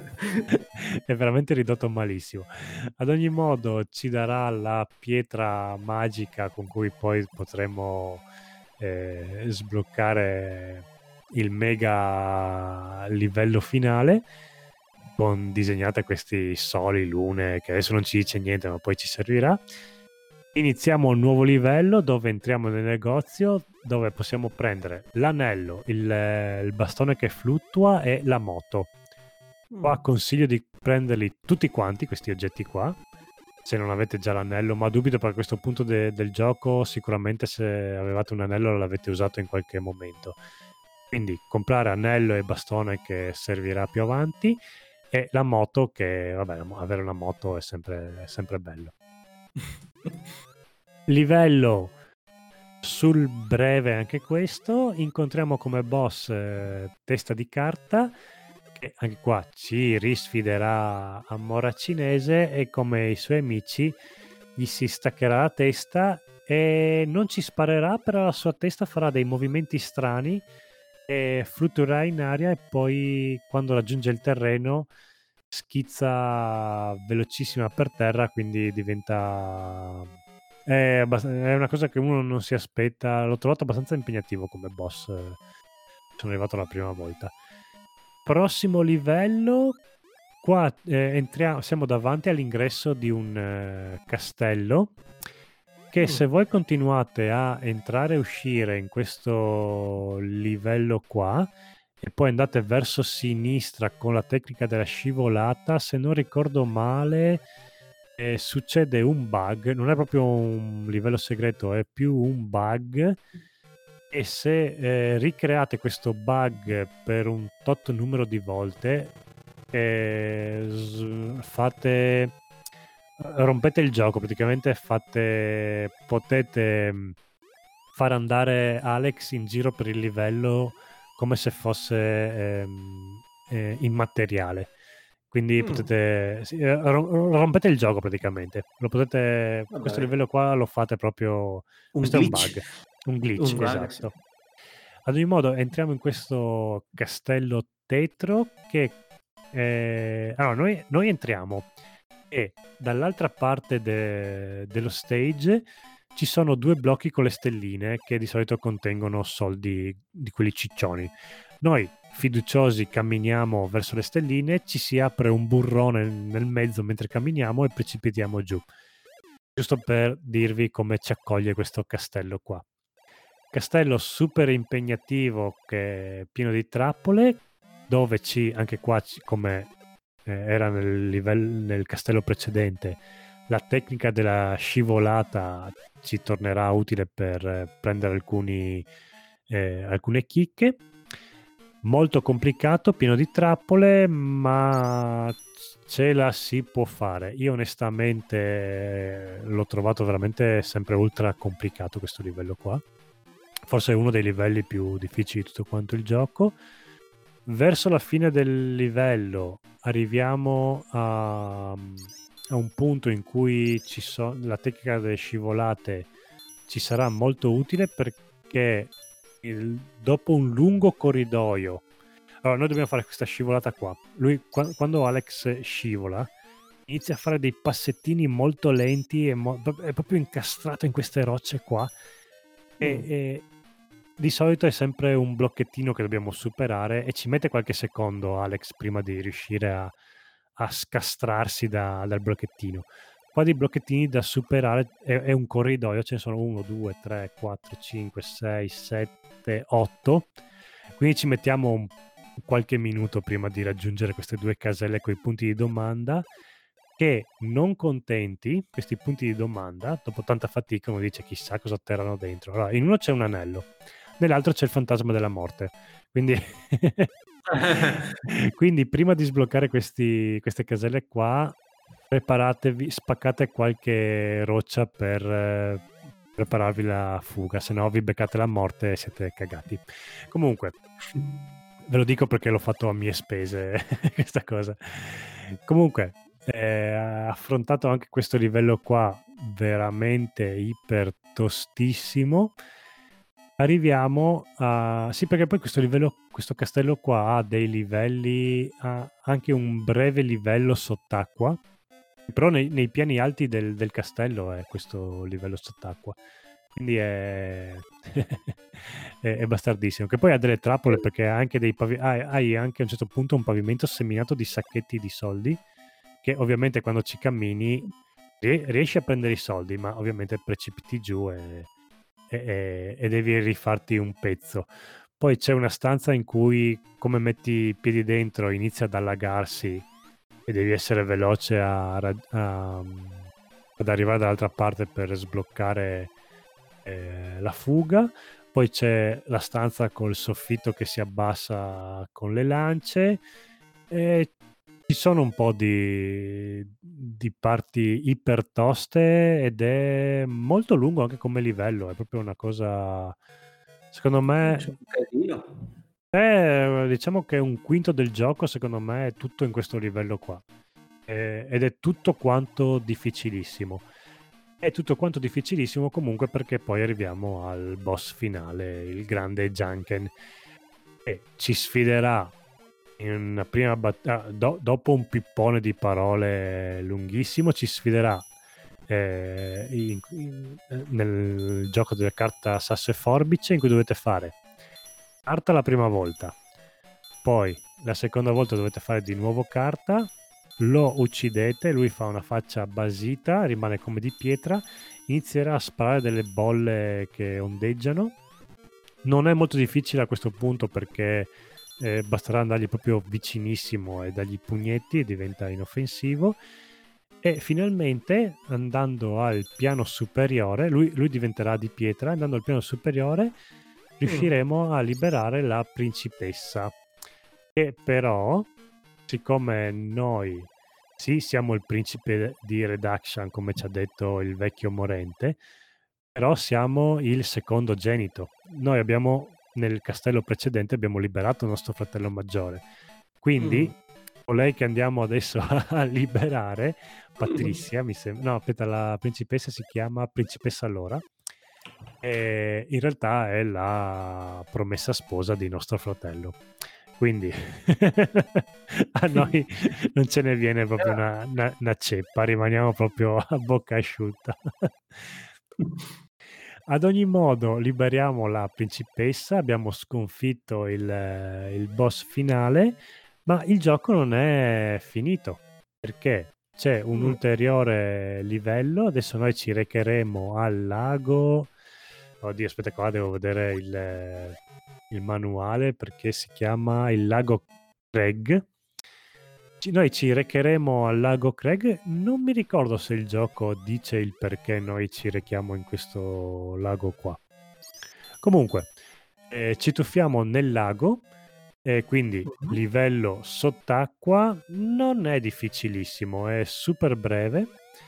E andiamo sott'acqua e entriamo dentro questa caverna misteriosa.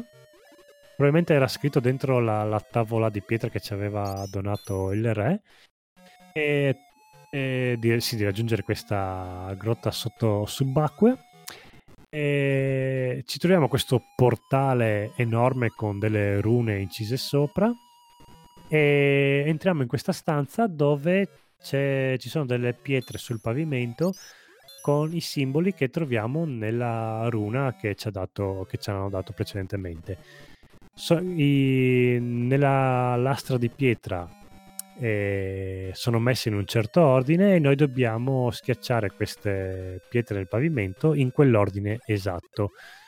Ordine esatto che ovviamente se non rispettate succederanno cose brutte e, ed è anche difficile schiacciarle nella sequenza giusta perché ovviamente sono messe avete poco spazio per saltarle se non dovete schiacciarle e quindi è complicato comunque eh, schiacciata la sequenza giusta ci apparirà la corona del regno che noi possiamo andare ad acciuffare e arriveremo finalmente ai titoli di coda. Ah, ovviamente scene, scene cinematografiche non ce ne sono perché dovremmo aspettare Ninja Gaiden per avere le prime sequenze animate in un, in un videogioco, come avevamo detto nell'episodio dedicato a Ninja Gaiden.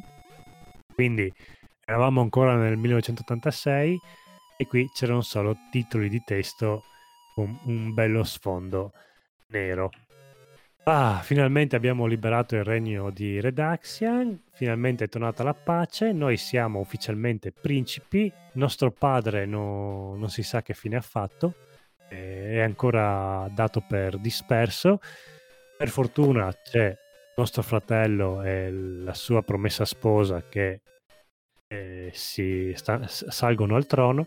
E... Eh e noi, e noi, partiamo per un nuovo viaggio perché dopo di Alex Kid ce ne sono stati altri capitoli, uno più diverso dall'altro, nessuno mai un genere, nessuno mai un diretto seguito di questo Miracle World. Mm. Tenderei a dire anche uno più merda dell'altro. Oh. Ma... ma non li ho giocati. Ho giocato solo a Skid in Shinobi World. Mm. Che, per, che, però è molto bello, è una chicca. Alex Skid in Shinobi World è forse per certi versi anche più bello di questo Alex Skid in Miracle World. Non ha la varietà di, di gameplay che ha questo Alex Skid, però è, è, è veramente un bel gioco in Shinobi World che anche quello non doveva essere un gioco di Alex Kidd, ma doveva essere una parodia di Shinobi. Oh. Il, il, il, che lo è, perché un paio di livelli sono proprio uguali uguali a Shinobi. E beh, sempre fatto da Siga, quindi era Siga che si autoperculava da sola. Poi all'ultimo momento, siccome Alex Kidd stava vivendo veramente un momento magico, hanno deciso di inserire Alex Kidd come protagonista. E poi sarà anche l'ultimo gioco di Alex Kidd, che infatti Alex Kidd mi sembra che è uscito, eh, Shinobi World deve essere del 92. Mm. Eh, e quelli in mezzo sono usciti tutti quanti tra il 90 e il 91, quindi c'è stato un boom di, di giochi di Alex Kidd in rapida successione, poi il, è morto. Sì, c'è Alex Kidd, adesso ho aperto il mega librone del Master System.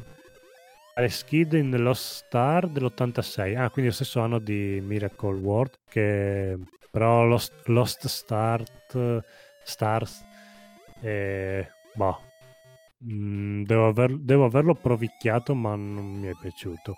Poi c'è Alex Kidd in BMX 3, Trial, che è dell'87, Alex Kidd in High Tech World, che è dell'87, che non ho mai giocato.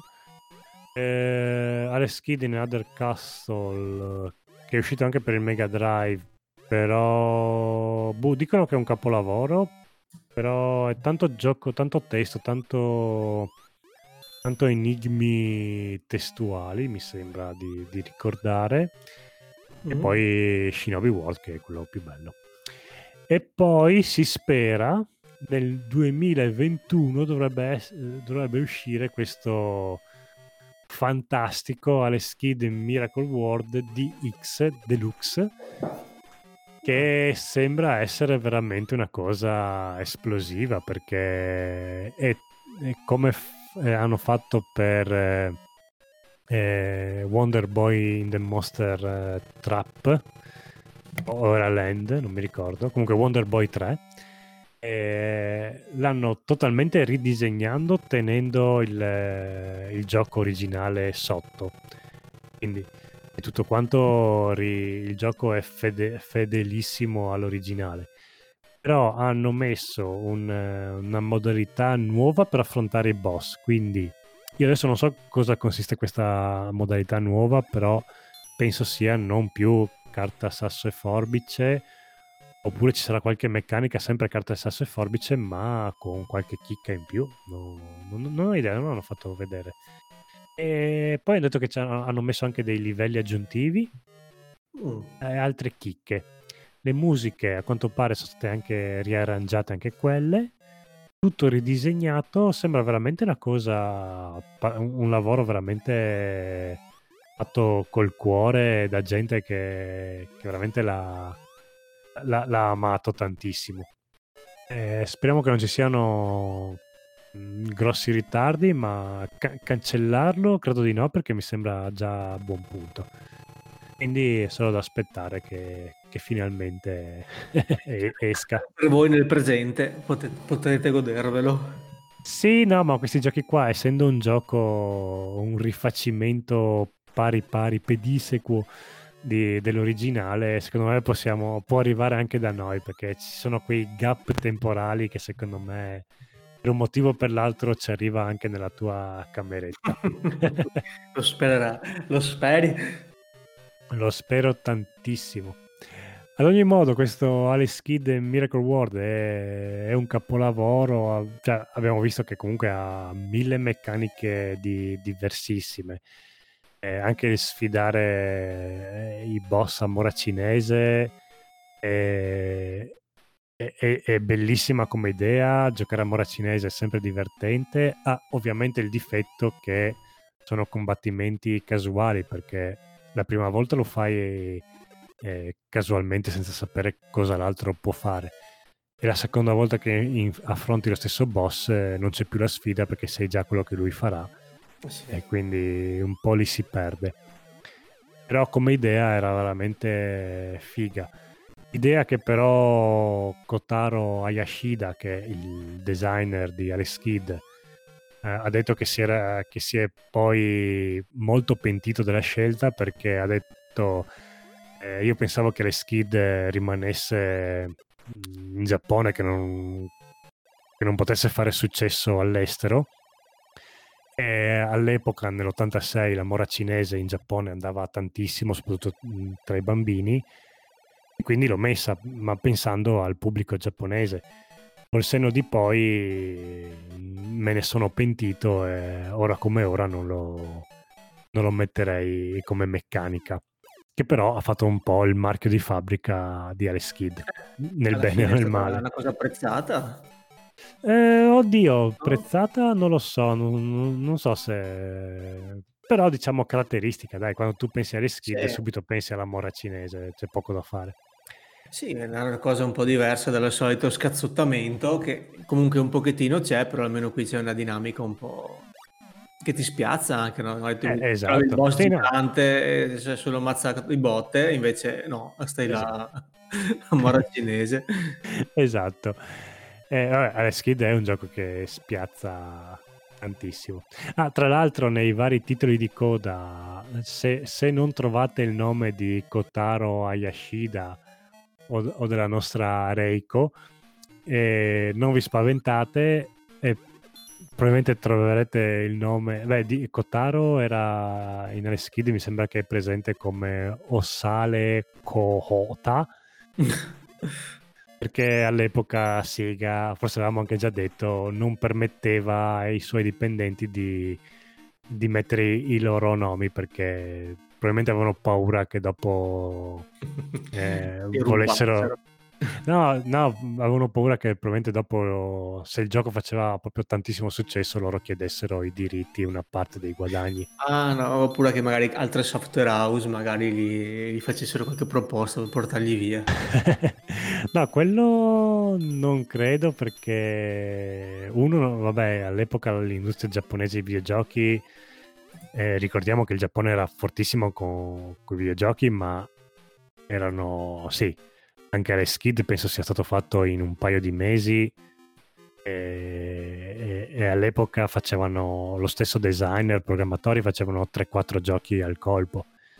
Quindi eh, sì, erano costavano poco fare videogiochi, quindi vabbè, il fatto che un design dopo se ne andasse dici vabbè lo rimpiazziamo con un altro comunque mm-hmm. ma poi in Giappone hanno questa mentalità che il, l'azienda è la tua famiglia, quindi prima di, di abbandonarla è come divorziare, come andarsene di casa.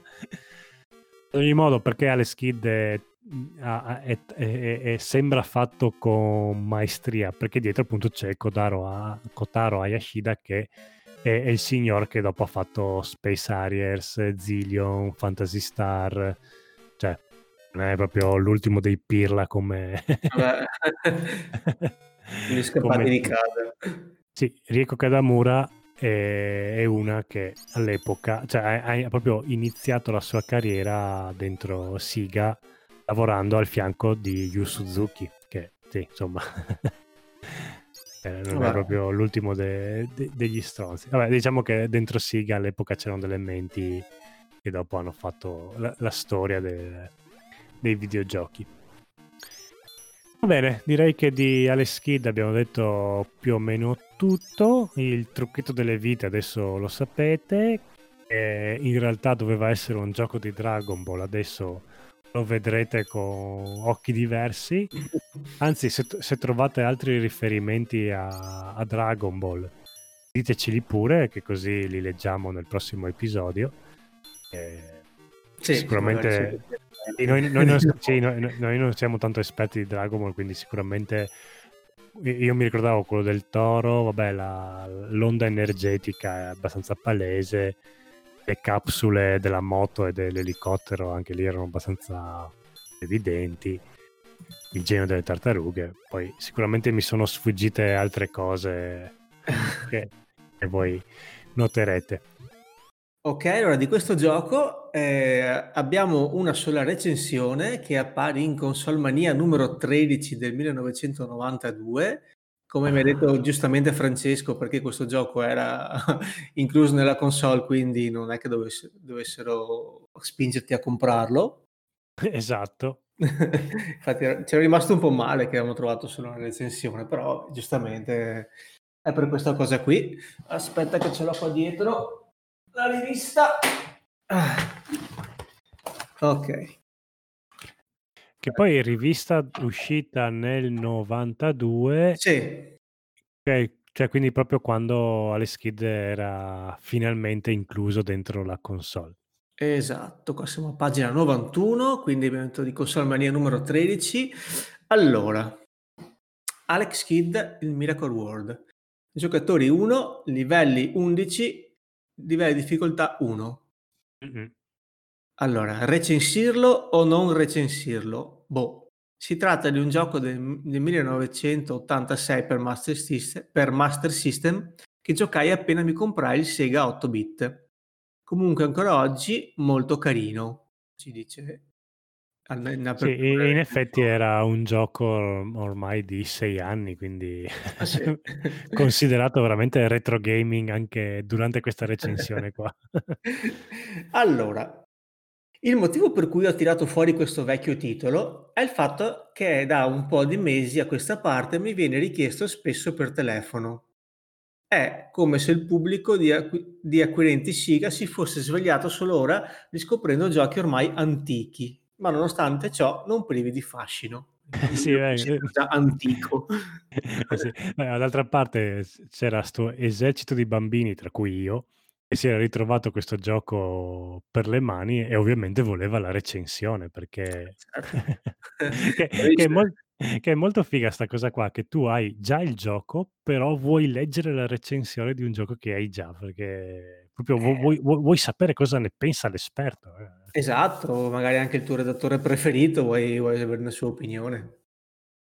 Allora, il nostro caro e simpatico personaggio non è altro che un bambino il quale, dopo aver vissuto per 9 anni sul Monte Eterno esercitandosi in una segreta arte marziale, qua si sbaglia perché erano 7 Sì, infatti.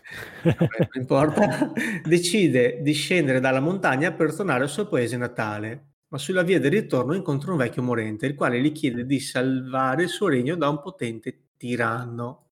Eh, vabbè, ha let e qui fin qui ha letto il libretto di E ci istruzioni. Prima di morire il poveretto lascia in mano ad Alex una mappa di questo regno, il cui nome è Mondo dei Miracoli, e dove ora comincerete la vostra prima impresa. I mondi da attraversare, che giro pagina, sono molto vasti e vari, popolati da ogni sorta di esseri viventi e comandati da 3 leader che potrete affrontare in più riprese durante il gioco. Questi capoccioni sono esperti giocatori di morra cinese e per spodestarli dovrete vincere proprio nelle loro specialità. Potrete contare su diversi negozi sparsi per il regno in cui vengono venduti oggetti molto interessanti. Di ognuno di questi oggetti bisogna conoscere bene le caratteristiche. Mi riferisco in particolare alla tavoletta di pietra con le incisioni che deve essere codificata per poterli usare nel modo giusto. Allora, aspetta che cambio pagina. E al momento giusto e arrivare quindi in fondo al gioco. Ogni livello, o quasi, nasconde, nella migliore tradizione platform, alcuni segreti tipo stanze nascoste od oggetti strani, raggiungibili o disponibili, rispettivamente, solo in seguito all'esecuzione di alcune mosse. Tutte cose che vi divertirete a scoprire durante le lunghe ore di divertimento che vi aspettano con, con il piccolo Alex. Okay. Vabbè, Okay. ehm, recensione molto breve. Le fotograf le fotografie che ha messo ehm, che ha impaginato sono dei primi 2 livelli, quindi non è che si è sprecato molto per Sì.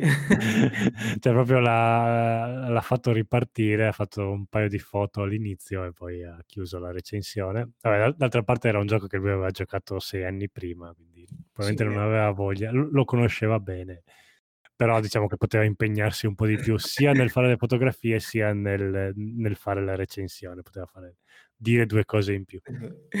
Okay, andiamo al riassunto finale. Allora, ovviamente Master System, grafica, ehm, più, molto pi piccola ma colorata e dettagliata, 80. Mh.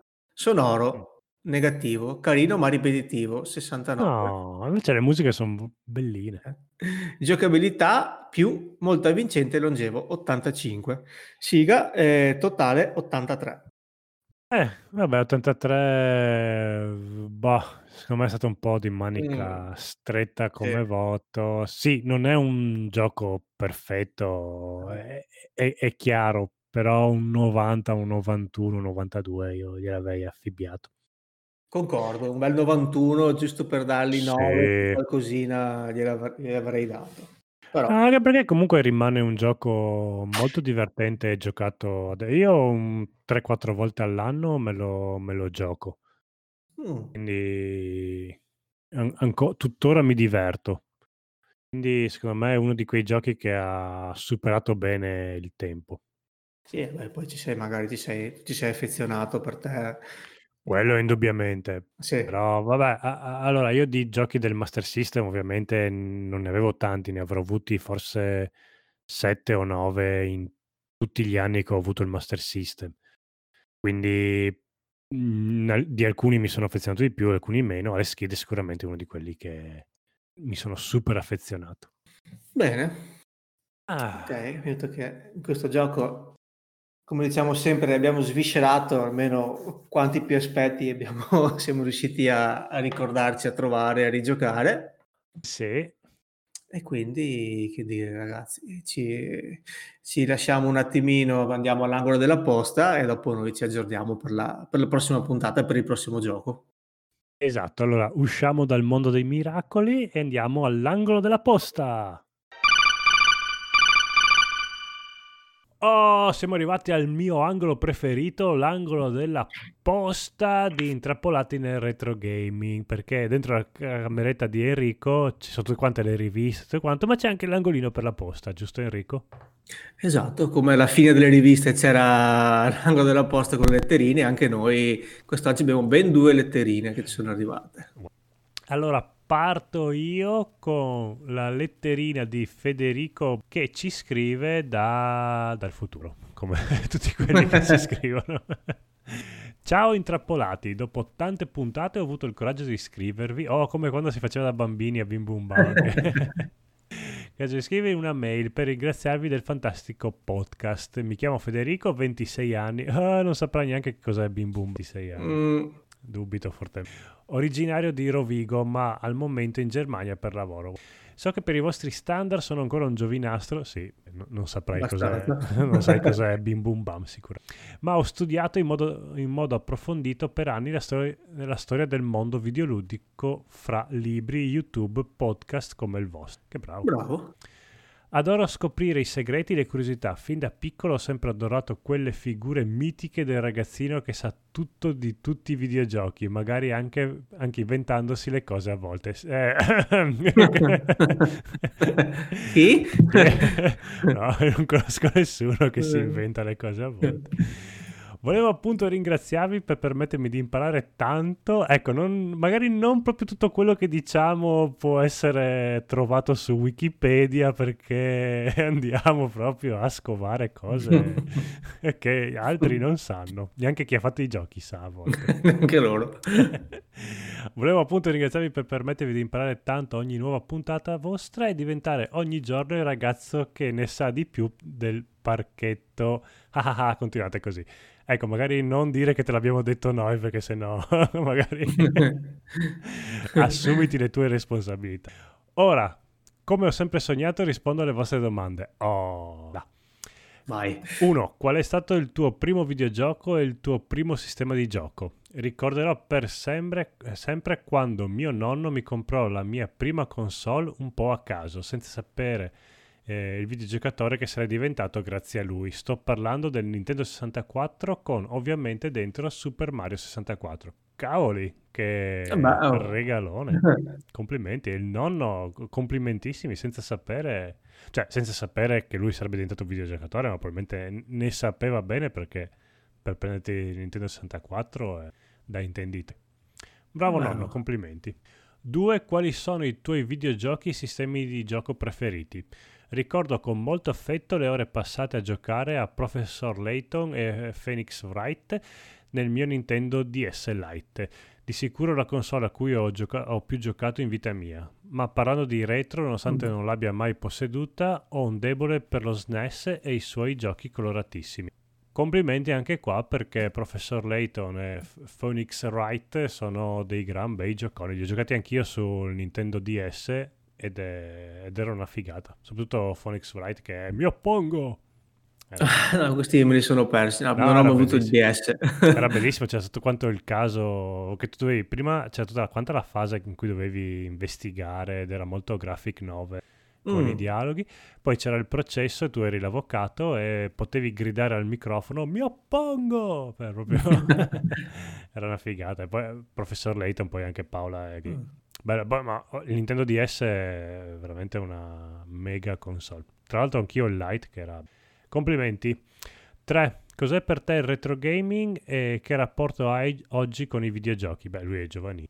Eh, rischiando di farmi eh. odiare, non reputo il retro gaming obbligatorio per tutti coloro che vogliono conoscere il mondo dei videogiochi e per il suo essere retro appunto. Lo consiglio a chi vuole giocare ancora a giochi bellissimi che semplicemente sono usciti prima della nascita della persona perché il tempo passa ma certi giochi rimangono ancora delle perle del gameplay e design perfetto. Io alterno un gioco nuovo sulle mie console nuove e un titolo retro che ho sempre sognato di giocare su una console mini o sul mio...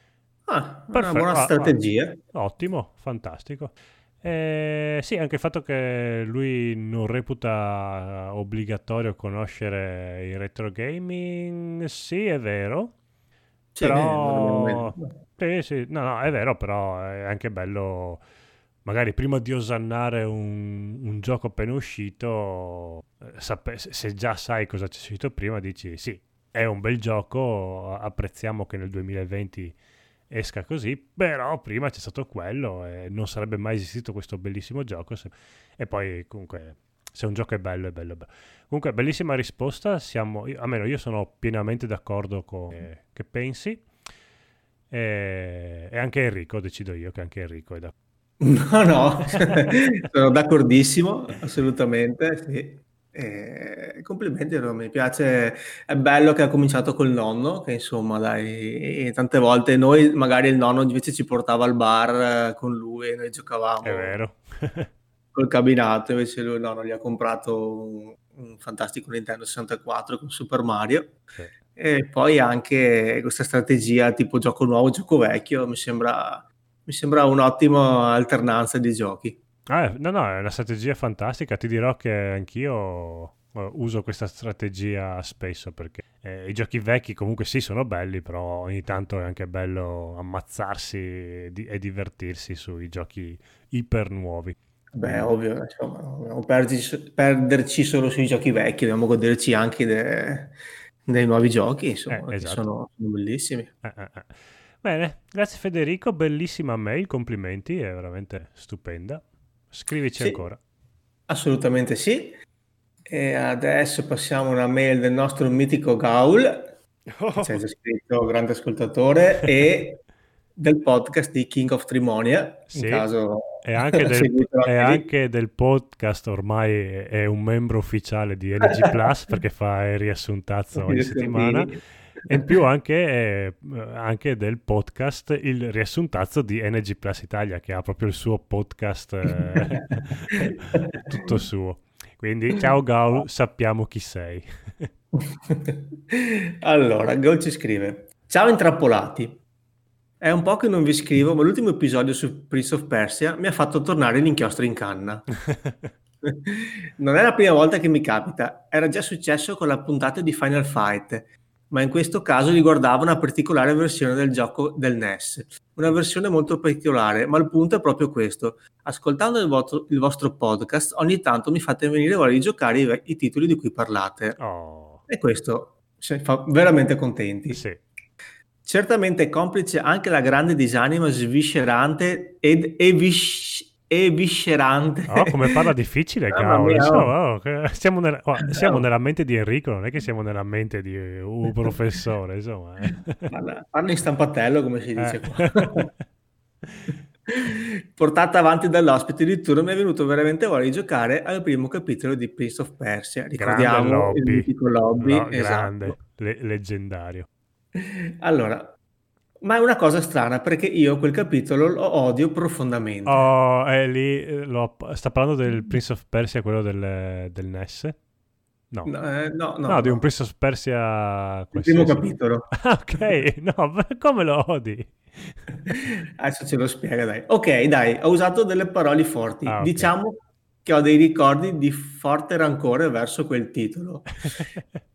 Mi recavo apposta da ragazzino in un negozietto di computer che aveva delle scrivanie con degli Apple a disposizione da Però. provare. E su uno di questi Apple c'era il Prince of Persia, rigorosamente nella versione bianco e Eh nero. sì, quella che ho E giocato qua già capiamo Eh il sì. motivo dell'incazzamento. Mi, rec- mi recavo apposta da ragazzino in un negozietto di computer che aveva delle scrivanie con degli Apple a disposizione da provare Bello. e su uno di questi Apple c'era Prince of Persia rigorosamente e dopo un po', visto che comunque non compravi nulla, ti invitava gentilmente ad andartene. Carogna. e questo me lo ricordo che è una cosa che facevo anch'io, soprattutto in un Cioè, grande ma- ma- magazzino. mandavi via le persone dal negozio. No, no, eh, andavo a provare i giochi tutto il giorno nel negozio. Eh sì, ricordiamo che è per quello che dopo hai ricevuto un NES eh, per, per Esatto. Natale. Dalla disperazione. Sì.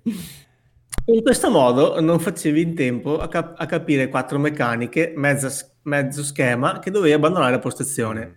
ma non che ci fosse chissà quale coda da aspettare, semplicemente gli stavano probabilmente antipatici i ragazzini che andavano lì a giocare a scrocco. E non compravi un cazzo.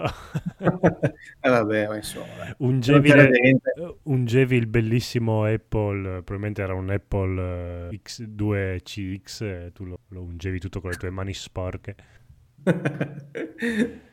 Oh. Detto fatto, non sono riuscito ad andare molto avanti in questo gioco. La difficoltà intrinseca del titolo e il comportamento del negoziante. ok, un, una sfida nella sfida era. Esatto. Presi Prince of Persia in antipatia, mm. tant'è che non giocai né volli giocare più nessuna versione. fino poi al capitolo delle sabbie del tempo, secoli dopo. Ah, oh, beh, dai, comunque si è fatto per ri- riconquistare Prince of Persia. L'ha presa un po' larga, ti ha attaccato un po' ai fianchi, ma alla fine ti ha colpito. Esatto. ma sentire la puntata mi ha fatto venire voglia di giocarlo. E se non è segnale di grande merito di questo podcast, non so cosa sia. Eh, okay. grazie. Eh, grazie, grazie. Qui ce ne assumiamo tutti quanti i meriti. Grazie, grazie, grazie. Onestamente non ho ancora deciso se giocare la versione da duri, quella in bianco e nero, o quella da fighetti a colori. No, allora... Colore, che te la sì, allora io, eh, io ho ricevuto un mio Apple in bianco e nero nel 93 o nel 94 perché in, in eredità di un amico di famiglia che se ne sbarazzava e noi l'abbiamo preso. E quello in bianco e nero è veramente da duri, secondo me gioca tranquillamente quella a colori che te lo godi un po' meglio, visto che comunque avete un rapporto tu e il principe è iniziato un po' male, direi, di tenere... Se no ti risalgono i traumi infantili e noi non vogliamo. Esatto. Nel, fratte- eh, nel, frattempo, sempre un grande abbraccio e continuate così il vostro Gaul. Grazie, nostro Gaul. Ti vogliamo stra benissimo. Anche perché per dire tutte queste sono le storie che mi piacciono. Sì, cioè, oltre al traumi. gioco, no, i traumi, diciamo, questi, questi, aneddoti che si andava una volta, adesso magari con le nuove console, eh, che ne so, al Media World, a GameStop c'è il totem, sì. quindi vai là, prendi i giochi. Una volta non era, cioè, non era così standard la cosa, qualche negoziante ti piazzava come, come ha detto Gaul, Gaul, magari un paio di Apple in prova o un Atari ST o l'Amiga o appunto dove andavo io c'era quel, quel NES che era magari sì, quello era più vicino al discorso del totem, no? Mm, NES quello con 10 sì. giochi, però non era, non, era raro, diciamo, poi si formavano delle code, mi ricordo, allucinanti, poi faccio l'ultima, sì, no, vattene, esatto. Eh, non era più finita, quindi il primo che si, che si accaparrava il pad eh, non, non, lo schiodavi più. Esatto, sì, sì, avevo anch'io un negozio di giocattoli che aveva il televisore col Super Nintendo e mi ricordo che c'era il Batman eh, inserito, che all'epoca sì. era bellissimo quel gioco lì, era veramente una... Eh sì, anche lì potevi giocarci due minuti e poi dovevi telare e andare via. Bene, dai, eh, mi ha fatto veramente piacere. Sì. Sapete che a me piace tanto interagire con, con gli ascoltatori, quindi scriveteci, contattatemi, contattateci. Ricord- Salvatemi. Anche, salva- no. No, no, ho detto, ho detto salvate, fate, fate, un salvataggio prima di spedire esatto. la mail. abbiamo la pagina Facebook, abbiamo la mail appunto, il gruppo Telegram e quindi insomma non vi mancano i mezzi. A me fa sempre piacere e grazie a tutti come sempre. Sì, grazie, ciao. Ciao ciao ciao.